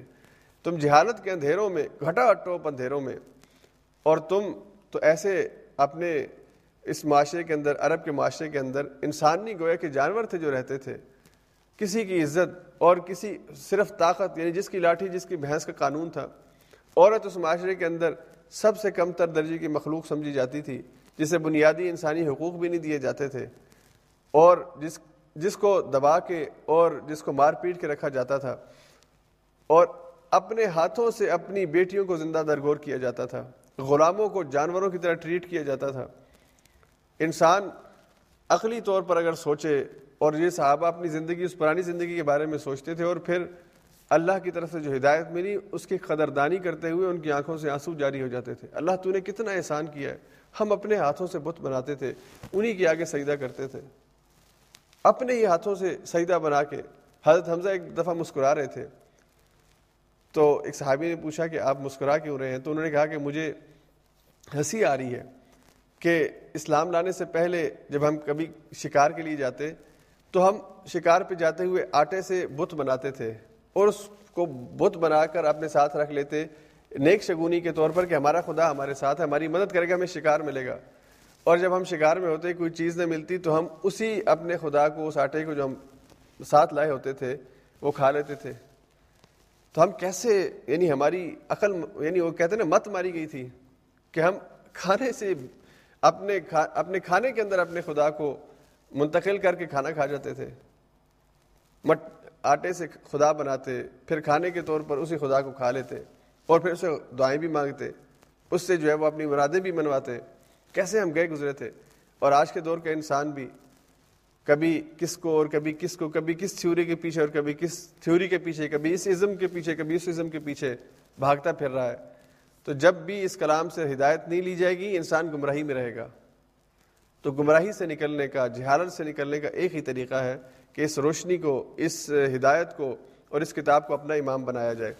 اس کے بعد پھر اللہ تعالیٰ نے اگلی آیت کے اندر اگلی جو دوسرے رقو کی آیات ہے اس میں جمعے کے احکام بیان فرمائے اور کہا کہ جب جمعے کے لیے تمہیں بلایا جائے تو جمعے کے لیے جمعے کی پکار کا جواب دو اور اللہ کے ذکر کی طرف دوڑ پڑو فس الا ذکر اللہ وزر البئی تو جمعے کا حکم یہ ہے کہ جب جمعے کی اذان ہو جائے تو کاروبار تجارت، تجارتی کاروبار، دنیاوی کاروبار بند کیا جائے اور مسجد میں پہنچا جائے۔ اور اسی لیے جمعے کی نماز سے پہلے جمعے کی تیاری کا حکم ہے، انسان غسل کرے، سورہ کہاف کی تلاوت کرے، کثرت سے درود پاک پڑھے اور مناسب لباس پہنے اور پھر مسجد میں جمعے کی نماز میں شریک ہو۔ اور جمعے کے بعد پھر وہ تجارت کے لیے، اور اللہ نے کہا کہ فب من فضل اللہ اللہ کا فضل تلاش کرو یعنی رزق کے جو وسائل ہیں، انہیں استعمال کرتے ہوئے اللہ کا فضل تلاش کرو۔ تو جمعے کے دن اگر یہ ترتیب کوئی بنا سکتا ہو، جو سنت ترتیب ہے، اچھی ترتیب ہے، کہ وہ جمعے سے پہلے جمعے کی تیاری اور پھر جمعے کے بعد اپنے معمولات کی طرف واپسی۔ اب جو لوگ یورپ میں رہتے ہیں، ان کے لیے ظاہری بات ہے کہ اس دن یہاں پہ چھٹی نہیں ہوتی۔ اب تو خیر، ہمارے اس مسلمان ملکوں کے اندر بھی جمعے کے دن جمعے سے پہلے کام ہوتا ہے، چھٹی اتوار کی ہوتی ہے۔ تو ہم نے یعنی عبادت کو وہاں پہ بھی ترجیح نہیں دی۔ ہم نے دنیاوی معاملے کو ترجیح دے رکھی ہے کہ ہمارا بزنس جو ہے وہ بڑا ڈسٹرب ہو جاتا ہے۔ اس لیے ہم جمعے کی چھٹی نہیں کر سکتے۔ تو بہرحال جمعے کے دن یہاں پہ جو لوگ اپنی کوئی ترتیب بنا سکیں کہ وہ جمعے کی ان ساری سنتوں کا اہتمام کریں تو یہ بڑا ہی خوشائند ہے، بڑا ہی اچھا ہے۔ لیکن اگر کوئی اپنی اسٹڈی کی وجہ سے، اپنے کام کی وجہ سے یا کسی اور مصروفیت کی وجہ سے یہ کام نہیں کر سکتا یعنی جمعے کی تیاری سے پہلے کے جو کام ہے اور پھر اگر کوئی جمعے بھی بھی شریک نہیں ہو سکتا تو وہ معذور ہے، اسے گناہ نہیں ہوگا۔ جو جان بوجھ کر جمعہ چھوڑتا ہے اور جو جان بوجھ کر مسلسل تین جمعے چھوڑتا ہے، اس کے بارے میں وعید ہے، رسول اللہ علیہ وسلم نے دی ہے۔ جو کسی وجہ سے جمعہ نہ پڑھ سکے، اس کے اوپر پکڑ اور مواخذہ نہیں ہے۔ اسے پھر زہر کی نماز، چار رکعت نماز ادا کرنی ہے۔ اس کے بعد پھر سورہ منافقون ہے اور اس صورت میں اللہ تعالیٰ نے منافقین کا ذکر کیا، ان کے منافقانہ رویوں کا ذکر کیا۔ اور جو واقعہ ہوا تھا بنو مستلق والا، جب حضور علیہ سات والسلام ایک قبیلے جس کے بارے میں آپ کو پتہ چلا بنو مستلق کا، کہ وہ آپ پر حملے کی تیاری کر رہے ہیں، تو آپ صحابہ کو ساتھ لے کر ان کے سروں پہ پہنچے اور وہاں پہ بہت سے لوگوں نے پھر اسلام قبول کیا اور حضور کی تابے داری اختیار کی اور اپنی سرکت سے باز ہے۔ تو اس سے، اس سفر سے واپسی کے اوپر جو بنو مسترق کا سفر تھا، جسے غزوہ بنو مسترق کہا گیا ہے اس سے واپسی پر حضرت عائشہ رضی اللہ تعالیٰ عنہ پر تہمت لگی اور بہتان لگایا گیا اور بہت بڑی بات کی گئی جسے عفق عظیم کہا ہے قرآن نے کہ حضرت عائشہ کی شان میں اور آپ کی پاک دامنی کے اوپر سوالیہ نشان اٹھایا گیا اور اٹھانے والا کون تھا؟ عبداللہ ابن ابئی منافقین کے سردار۔ اسی سفر کے، اسی سفر کے آخر پر یہ آیات نازل ہوئی ہیں جب اس نے کہا کہ ہم مدینہ پہنچ کر عزت والے جو ہیں، وہ ذلت والوں کو نکال دیں گے۔ ناؤز باللہ، اس کی مراد تھی کہ رسول اللہ اور آپ کے ساتھی ذلیل ہیں اور ہم عزت والے ہیں۔ تو یہ آیات نازل ہوئی اور جب آپ مدینہ پہنچے تو اس کا بیٹا، عبداللہ ابن ابئی کا بیٹا، جس کا نام عبداللہ تھا، مخلص صحابی تھا، وہ دروازے پہ کھڑا ہو گیا مدینہ کے اور اس نے کہا کہ تو نے یہ بات کی تھی کہ عزت والے ذلیل لوگوں کو نکال دیں گے۔ تو عزت والے تو رسول اللہ علیہ وسلم ہیں، وہ مدینے میں داخل ہو گئے ہیں۔ اور اگر وہ اجازت نہیں دیں گے تو تو مدینے میں داخل نہیں ہو سکتا، اس لیے کہ ذلیل تو تو ہے کہ تو بظاہر ایمان کا دعویٰ کرتا ہے۔ لیکن کیسا منافق آدمی ہے کہ ہماری ماں، ام ام المومنین، حضرت عائشہ کے اوپر تہمت لگاتا ہے، تیری اتنی ضرورت ہو گئی ہے۔ تو اس کا خود بیٹا، اپنا بیٹا، اس کے خلاف تلوار لے کے کھڑا ہو گیا۔ اور پھر اس نے عبداللہ ابن بھائی نے حضور سے سفارش کروائی کہ عبداللہ کو سمجھائیں کیسا یہ میرا نافرمان بیٹا میرے ہی خلاف تلوار لے کے کھڑا ہو گیا ہے۔ تو حضور علیہ صاحب والسلام نے اجازت دی، تب یہ مدینے میں داخل ہوا۔ تو حضور علیہ صاحب والسلام کے ساتھ یہ جو منافقین تھے ان کے چہرے سے پردہ ہٹایا اللہ نے اس صورت کے اندر۔ اور پھر اہل ایمان سے آخر میں کہا کیا ایمان والو، یہ اپنے دنیاوی منصب کے لالچ میں، اس لیے کہ عبداللہ ابن ابئی حضور کے مدینہ آنے سے پہلے اوس اور خزرج کا ایک باہمی جو اتفاق ہوا تھا، معاہدہ ہو رہا تھا، اس میں جو بطور سردار جس شخصیت پر اتفاق ہو رہا تھا، وہ عبداللہ ابن ابئی تھا۔ اس کی تاج پوشی کی تیاری تھی۔ اب حضور علیہ صاحب والسلام آ گئے تو یہ تاج پوشی رک گئی اور حضور علیہ صاحب والسلام کے آنے کے بعد ظاہری بات ہے کہ اور کوئی مدینے کے اندر سردار نہیں ہو سکتا تھا، مسلمانوں کا رہنما اور رہبر نہیں ہو سکتا تھا۔ حضور علیہ صاحب والسلام ہی نبی بھی ہیں اور قائد اور لیڈر بھی ہیں، وزیر اعظم بھی ہیں، صدر بھی ہیں۔ آپ کے علاوہ تو کوئی اور اس منصب پر فائز ہی نہیں ہو سکتا تھا۔ تو اس کو اپنے منصب کے کھو جانے کا دکھ تھا۔ اور اس بات کو وہ دل پہ لے بیٹھا اور اس نے حسد کی آگ جو ہے اس میں جلتا رہا۔ اور جب کبھی موقع ملتا رہا، حضور علیہ صاحب والسلام کو شکست دینے کے لیے بظاہر مسلمان اپنے آپ کو اسلام قبول کر لیا اس نے، اپنی سوسائٹی کے پریشر کی وجہ سے اور اپنی اس سچویشن کی وجہ سے جس میں وہ تھا، انکار نہیں کر سکتا تھا۔ تو حضور علیہ صاحب والسلام کو اللہ تعالیٰ نے بطور وہی اس کے سارے کریکٹر کے بارے میں گاہے بگاہی، آگاہی دی۔ لیکن حضور نے کبھی بھی، اور حضرت عمر نے ایک موقع پہ کہا بھی جب اس نے حضرت عائشہ پہ تہمت لگائی تھی، تو حضرت عمر کہتے ہیں کہ مجھے اجازت دیجیے میں اس کا سر قلم کر دوں۔ تو حضرت حضور علیہ صاحب والسلام نے فرمایا کہ عمر، کیا تم چاہتے کہ لوگ یہ کہیں کہ محمد اپنے ہی ساتھیوں کو قتل کرتا رہا ہے، اپنے ہی ساتھیوں کو مارتا رہا ہے؟ اور پھر جب مدینے کے دروازے پہ اس کے اپنے بیٹے عبداللہ نے اسے روک لیا، تو حضور علیہ صاحب والسلام نے حضرت عمر سے کہا تھا کہ عمر، اگر ابھی میں کہوں تو عبداللہ اس کی گردن اڑا دے گا۔ تو اس لیے میں نے تمہیں اس موقع پر منع کیا تھا۔ یعنی اس کا ذلیل ہونا دنیا کی نظر میں اور قیامت تک اس صورت کے نزول کی وجہ سے عبداللہ ابن ابئی کا کردار اور کریکٹر ذکر ہوتا رہے گا اور اس پر لانت جو ہے وہ جاتی رہے گی۔ حضور علیہ سات والسلام کے ساتھیوں کو آج کے دور میں بھی، اس دور میں بھی یہ تعلیم دی گئی کہ یہ جو دنیاوی منصب کا لالچ ہے، کہیں اس وجہ سے تم دین کے رستے سے مت ہٹ جانا اور کہیں اولاد کی محبت میں تم اللہ کے ذکر سے غافل مت ہو جانا۔ یہ دنیا دنیا کا مال، دنیا کا منصب، دنیا کی جاہ، یہ چودراہٹ، یہ ایم پی اے، یہ ایم این اے، یہ منسٹری، یہ یہ ساری چیزیں تمہیں اللہ کے ذکر سے غافل نہ کر دیں ہاں انسانوں کی خدمت کر سکتے ہو، اللہ کا حق ادا کر سکتے ہو، تب تو یہ منصب قابل تعریف ہے، قابل ستائش ہے۔ لیکن اگر یہ اللہ کے ذکر سے دور کرنے کا ذریعہ بن جائے، تو اس سے باز آ جاؤ۔ یہ تمہیں ہلاکت میں ڈال دیں گے۔ اور میں یہ فال ظالی کا فلائی کا الخاصرون اور جو یہ سودا کرے گا، دراصل وہ بہت ہی گھاٹے کا سودا ہوگا۔ اس کے بعد پھر سورت تغابن ہے۔ تغابن یہ ہاتھ ہار اور جیت کے دن کو کہتے ہیں۔ اور اللہ تعالیٰ نے یہ لفظ استعمال کیا اس کے معنی کے اندر تفہیم القرآن کے جو مصنف ہے سید ابوالعلیٰ مودودی رحمہ اللہ، انہوں نے بڑی تفصیل سے بڑی خوبصورت تشریح کی لکھی ہے۔ اس کا مطلب ہوتا ہے کہ جب کوئی جیتنے والا ہارنے والے کے حصے سے کوئی چیز لے جائے یعنی یہ آدمی جیت رہا ہے اس وجہ سے کہ اس نے دوسرے کے حصے میں سے کوئی چیز لے لی ہے، تو اس وجہ سے یہ جیتا ہے۔ یعنی اگر آپ اس کو یوں محسوس کریں اور احادیث کے اندر اس کی وضاحت موجود ہے کہ جو قیامت کے دن اہل ایمان جنت میں جائیں گے، تو جنت میں جانے سے پہلے ان کو جہنم دکھائی جائے گی۔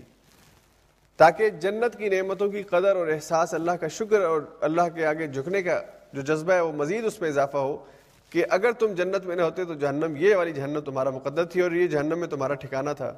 اسی طرح جہنم میں جانے والوں کو پہلے، جہنم میں بھیجنے سے پہلے جنت دکھائی جائے گی کہ اگر تم جہنم میں نہ ہوتے تو جنت کا یہ والا پورشن تمہارا حصہ تھا۔ تاکہ جہنم میں جب یہ جلے تو حسرت میں اور اضافہ ہو۔ اے کاش ہم ایمان لائے ہوتے۔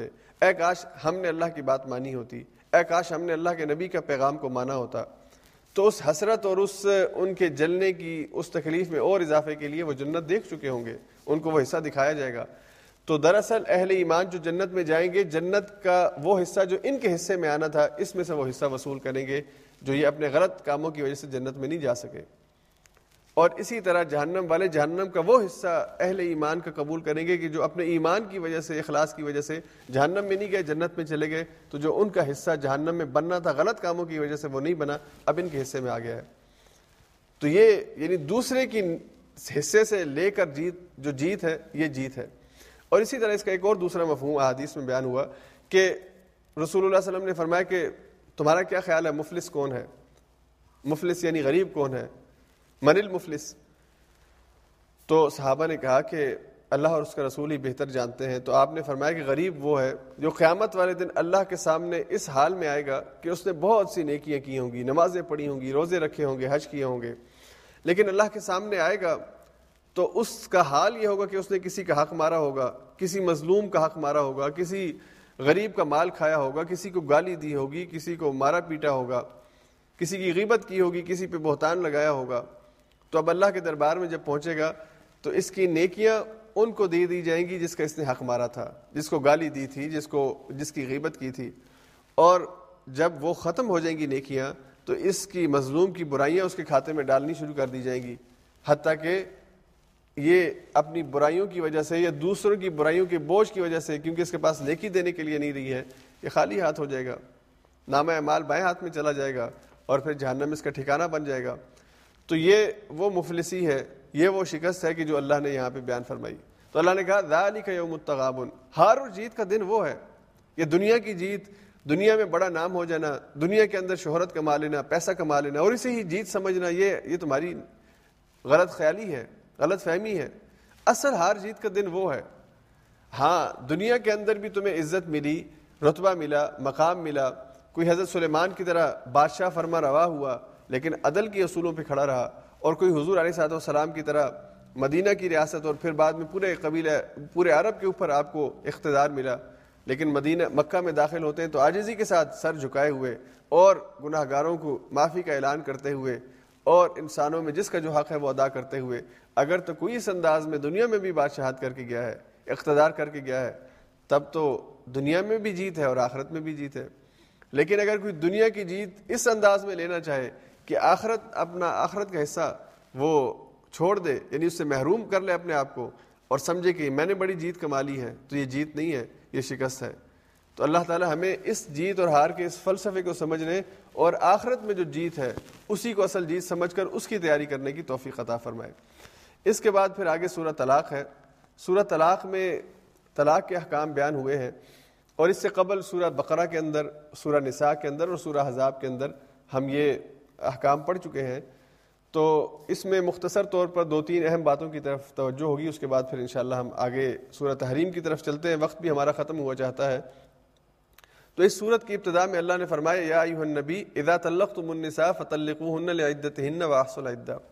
اے نبی، جب عورتوں کو طلاق دو اور اہل ایمان، وہ بھی سارے مخاطب ہیں، تو پھر ان کی طلاق، ان کی عدت شمار کرنی ہے اور عدت کا شمار جو ہے، یہ اس کا حکم دیا گیا ہے۔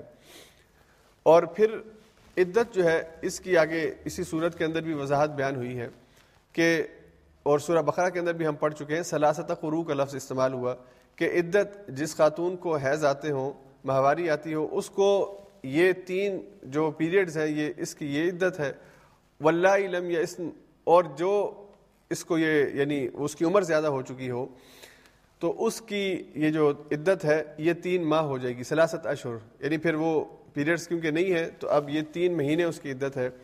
اور الاۃ الاحمال جو ہے، جو حاملہ اگر اس کو حالت حمل میں اگر اس کو طلاق دی جائے، تو پھر وضع حمل جو ہے، وہ جب ختم یعنی وہ بچہ پیدا ہو جائے گا، اس کے بعد اس کی جو ہے وہ عدت ختم ہو جائے گی۔ تو اللہ نے کہا کہ عدت جو ہے، اس کا اس کا گننا، اس کا شمار کرنا ضروری ہے۔ کیوں؟ اس لیے کہ عدت کا جو پیریڈ ہے، اس میں اس بات کا لحاظ رکھنا مقصود ہے کہ وہ عورت اس مرد کے ساتھ جس کے ساتھ تعلق تھا، اس حوالے سے اس کے پیٹ میں کوئی بچہ نہیں ہے تاکہ جو نصب کا معاملہ ہے یہ کلیئر رہے۔ نصب کے اندر اختلاط نہ ہو۔ اور نصب کا جو تحفظ ہے یہ بہت ضروری ہے۔ جس کا بیٹا ہے، اسی کے بیٹے کی شناخت جو ہے وہ ہونی چاہیے۔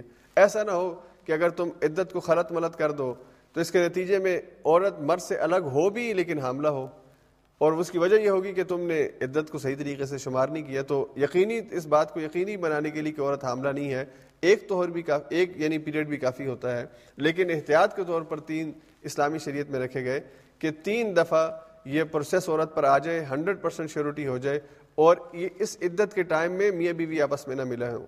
کیونکہ جب ملیں گے تو پھر تو اس کا مطلب ہے کہ وہ آپس میں راضی نامہ ہو گیا ہے۔ تو جب طلاق ہوئی ہے، اس کے تین مہینے تک اگر وہ آپس میں نہ ملے، عدت گزر جائے تو پھر عورت جو ہے وہ نکاح سے نکلے گی، اس مرد سے اور کہیں اور پہ وہ نکاح کر سکے گی اور یہ گارنٹی ہوگی کہ اس عورت کے رحم میں کسی اور کا بچہ جو ہے وہ موجود نہیں ہے۔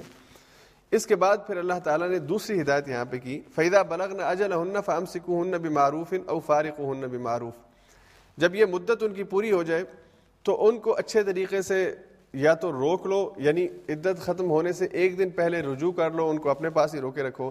یا اگر تم نے یہ فیصلہ کر لیا ہے کہ عدت پوری ہونے کے بعد ہم نے یہ عدت پوری ہو جائے اور پھر یہ ہمارے نکاح سے نکل جائے گی، تو ان کو جدا کر دو اچھے طریقے سے، معروف طریقے سے۔ اب یہاں پہ کچھ باتیں سمجھنے کی ہیں۔ پہلی بات تو یہ کہ عدت کے درمیان یہ عورت جو ہے جس کو طلاق ہوئی ہے، یہ مرد کے ساتھ رہے گی، مرد کے گھر میں رہے گی۔ جہاں پہ یہ شادی شدہ مرد کے ساتھ پہلے زندگی بسر کرتی رہی یہ اکٹھے رہیں گے۔ ہمارے ہاں بڑا عجیب معاملہ ہے۔ کہ ہم طلاق سے پہلے ہی بیوی اپنا بوریا بستر اٹھا کے اپنی ماں کے گھر چلی جاتی ہے اور پیچھے سے شوہر جو ہے وہ تحریری طور پہ اس کو یا فون کے ذریعے بتا رہا ہے کہ میں نے تمہیں طلاق دی ہے۔ یعنی لڑائی پہلے ہوئی ہے، اس کے بعد طلاق ہوئی ہے اور طلاق ہونے کے بعد پھر ملنے کا بات چیت کا امکان ہی نہیں ہے۔ حالانکہ عدت کا مقصد یہ ہے کہ مرد اور عورت اکٹھے رہے اور اس بات کا امکان پیدا ہو جائے کہ آپس میں صلح نامہ کر رہے ہیں یہ راضی ہو جائے۔ شریعت کبھی بھی یہ نہیں چاہتی کہ مرد بار بار نکاح کرے، بار بار طلاق دے، اس کو ناپسند کیا گیا ہے۔ اور حت الامکان کوشش یہ کرنی چاہیے کہ اس تعلق کو نبھایا جائے اور یہ نوبت نہ آئے۔ تو ساتھ رہنے کا حکم ہے۔ عدت جو ہے وہ مرد اور عورت ساتھ گزاریں گے تاکہ آپس میں ساتھ رہنے کے نتیجے میں یہ امکان ہے کہ وہ آپس میں رجوع کر لیں۔ جب ملنا ہی نہیں ہے، ایک دوسرے کو دیکھنا ہی نہیں ہے، بات ہی نہیں کرنی ہے، تو پھر تو واپسی کا سفر بہت مشکل ہے، ممکن ہی نہیں ہے۔ تو اس لیے کہا گیا کہ ان کو ساتھ رکھو، عدت عورت اسی گھر میں گزارے گی۔ اور اگر یہ فیصلہ ہو جائے تو پھر معروف طریقے سے فارغ ہن بھی معروف۔ اور ہمارے یہاں کیا ہوتا ہے؟ عورت یا مرد ایک دوسرے کے خلاف ایسی ایک دوسرے کی کردار کشی شروع کر دیتے ہیں۔ ہر ایک کے سامنے اپنے مرد کے بارے میں، اپنی عورت کے بارے میں بری بات کہنا شروع کر دیتے ہیں۔ یہ غلط بات ہے، اس سے منع کیا گیا ہے۔ تو اگر جدا ہونے کا فیصلہ ہو گیا ہے تو پھر معروف طریقے سے، اچھے طریقے سے اب دشمنی نہیں ہونی چاہیے۔ دشمنی کی بنیاد پہ تعلق ختم نہیں ہونا چاہیے۔ اور اس کے بعد آگے پھر صورت حریم ہے۔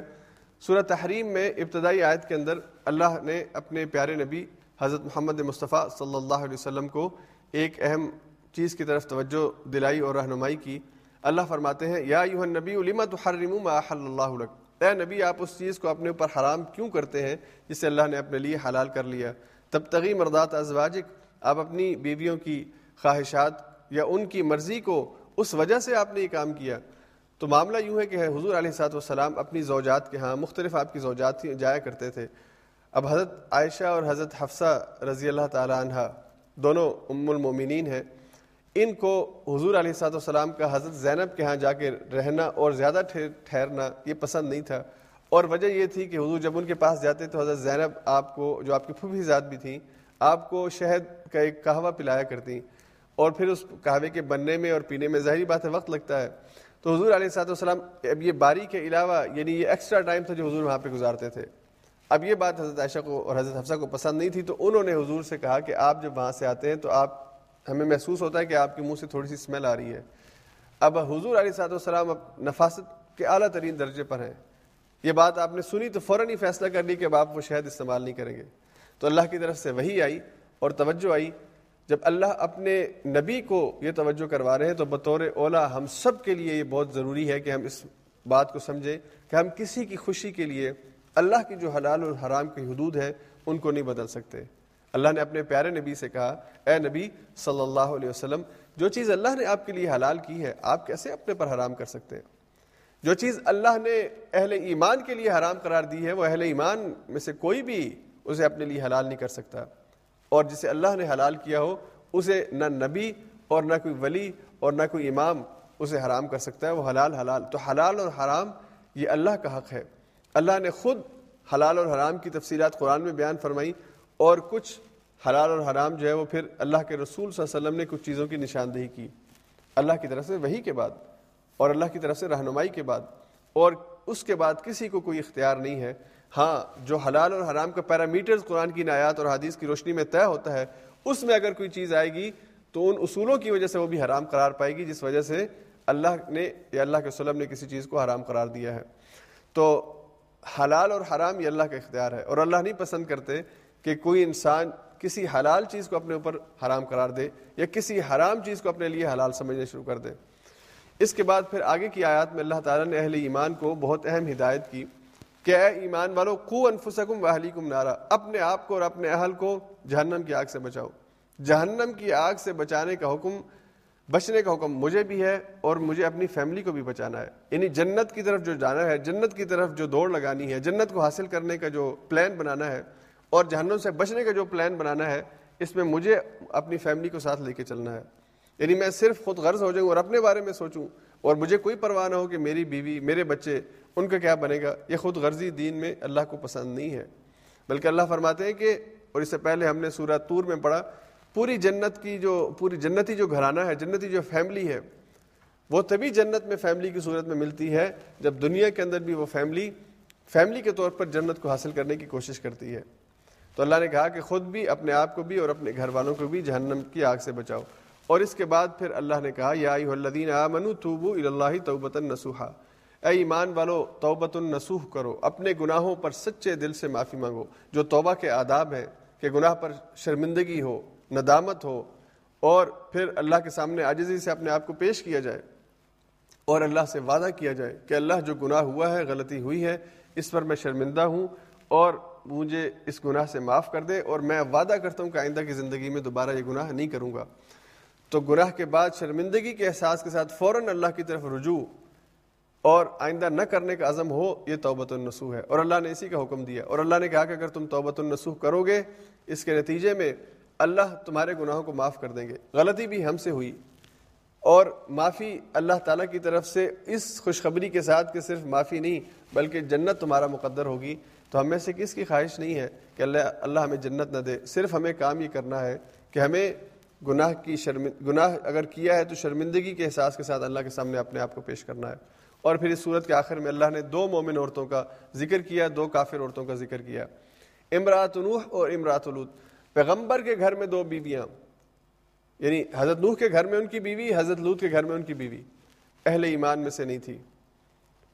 وقت کا نبی اپنے گھر کے اندر، اس کے اندر، گھر کے اندر یہ سے امتحان اور آزمائش تھی کہ اس کی اپنی زوجہ دین پر، تو اس کا مطلب یہ ہے کہ دین پر عمل یا دین قبول کرنا ہر بندے کی اپنی چوائس ہے، اس پر کسی پہ زبردستی نہیں ہو سکتی۔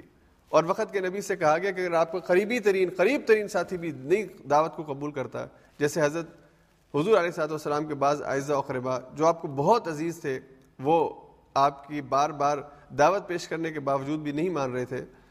تو ہدایت اللہ کی طرف سے عطا ہے۔ اللہ کی طرف سے بہت بڑا انعام ہے۔ جس کو مل جائے، اس کو قدر کرنی چاہیے۔ اور جسے نہیں ملتی، تو پھر یہ اللہ ہی کا فیصلہ سمجھنا چاہیے۔ تو اللہ نے کہا کہ وہ دو عورتیں جو اہل ایمان کے گھر میں تھیں، پیغمبر کے گھر میں تھیں، انہوں نے اپنی چوائس سے اپنے لیے کفر کو پسند کیا، ان کا ٹھکانہ جہنم ہے۔ اور اللہ نے دو مومن عورتوں کا ذکر کیا، مریم ابن عمران، حضرت عیسیٰ کی والدہ، کہ جو اس معاشرے کے اندر کے جو وہاں پر ایک پاک دامن عورت کے اوپر بھی زنا کا الزام لگاتے ہوئے اسے کوئی جھجک نہیں ہوتی، اس معاشرے کے اندر حضرت مریم نے اپنی پاک دامنی کا لحاظ رکھا، اللہ پر ایماد، اعتماد اور توکل رکھا اور اللہ کی خاطر دنیا والوں کی باتیں سنی، برداشت کی۔ اور اللہ نے فرعون کی بیوی کا ذکر کیا، جس کا نام آسیہ بیان کیا گیا ہے کہ اس نے فرعون کے گھر کے اندر یعنی فرعون کی بیوی تھی، لیکن حضرت موسیٰ کی دعوت پر ایمان لے آئی تھی اور کیا دعا مانگا کرتی تھی؟ رب ابن لی اندگا بیتن فی الجنہ۔ اللہ، یہ محل تو میرے پاس ہے۔ فرعون نے بڑی خوبصورت اپنی جنت بنائی ہوئی ہے، لیکن اللہ، مجھے یہ نہیں چاہیے۔ اللہ، مجھے وہ گھر چاہیے جو جنت میں تو نے میرے لیے بنایا ہے۔ تو جنت کے گھر کو، جنت کے باغ کو اور جنت کے ٹھکانے کو میرا مقدر کر دے اور میرے لیے اپنے پاس جنتوں میں ایک گھر بنا دے۔ یہ دنیا کی نعمتیں، اگر یہ کفر اور تاغوت اور تیرے دین سے بغاوت کے نتیجے میں ہے، یا اللہ مجھے یہ نہیں چاہیے۔ مجھے وہ گھر چاہیے جنت میں۔ اس کا مطلب ہے کہ عورت خود اپنے ایمان کی اللہ کے سامنے جواب دے ہے۔ وہ یہ نہیں کہہ سکتی کہ میرے شوہر نے وہ فرعون تھا، وہ ہارون، وہ وہ قارون تھا، وہ جبار تھا، وہ فلاں تھا اور فلاں تھا، میں اس وجہ سے نہیں اسلام قبول کر سکی۔ یا آج کے دور میں کوئی کہے کہ میں اپنے شوہر کی وجہ سے دین پر عمل نہیں کر سکی۔ دین پر عمل کرنا ہر انسان کی ذاتی ذمہ داری ہے۔ ذاتی ذمہ داری، اور آپ سے ذاتی طور پر سوال ہوگا۔ اور اسی طرح اجر بھی پھر اللہ کی طرف سے۔ جو جن حالات میں دین پر عمل کرتا ہے، اب فرعون کی بیوی نے کن حالات میں دین قبول کیا ہوگا اور اس پر عمل کیا ہوگا؟ ایک اس فرد کی بیوی ہے کہ جو وقت کا خدا اپنے آپ کو کہتا ہے۔ تو اس کا اجر بھی پھر اللہ نے زیادہ رکھا ہے۔ جو جتنے مشکل حالات میں دین قبول کرتا ہے اور دین پر عمل کرتا ہے، اس کے لیے اجر بھی اللہ کے ہاں ہے۔ تو اللہ رب العزت اہل ایمان کو دنیا کے اندر بھی سرخروئی دیتے ہیں اور آخرت میں پھر اللہ کے ہاں بہت بڑا مقام اور مرتبہ ہے۔ تو مسلمان عورتوں کے لیے یہ جو دو کریکٹرز ہیں، مریم ابن عمران اور فرعون کی بیوی آسیہ، یہ دونوں قابل تقلید ہیں۔ اسی لیے اللہ نے قرآن میں ان کا ذکر کیا۔ اور حضور علیہ صاحب والسلام نے حدیث میں تین خواتین کا ذکر کیا۔ حضرت فاطمہ، آپ کی بیٹی ان کے بارے میں حضور نے کہا کہ فاطمہ تو سیدت النسائی اہل الجنہ۔ فاطمہ تو جنت کی عورتوں کی سردار ہے۔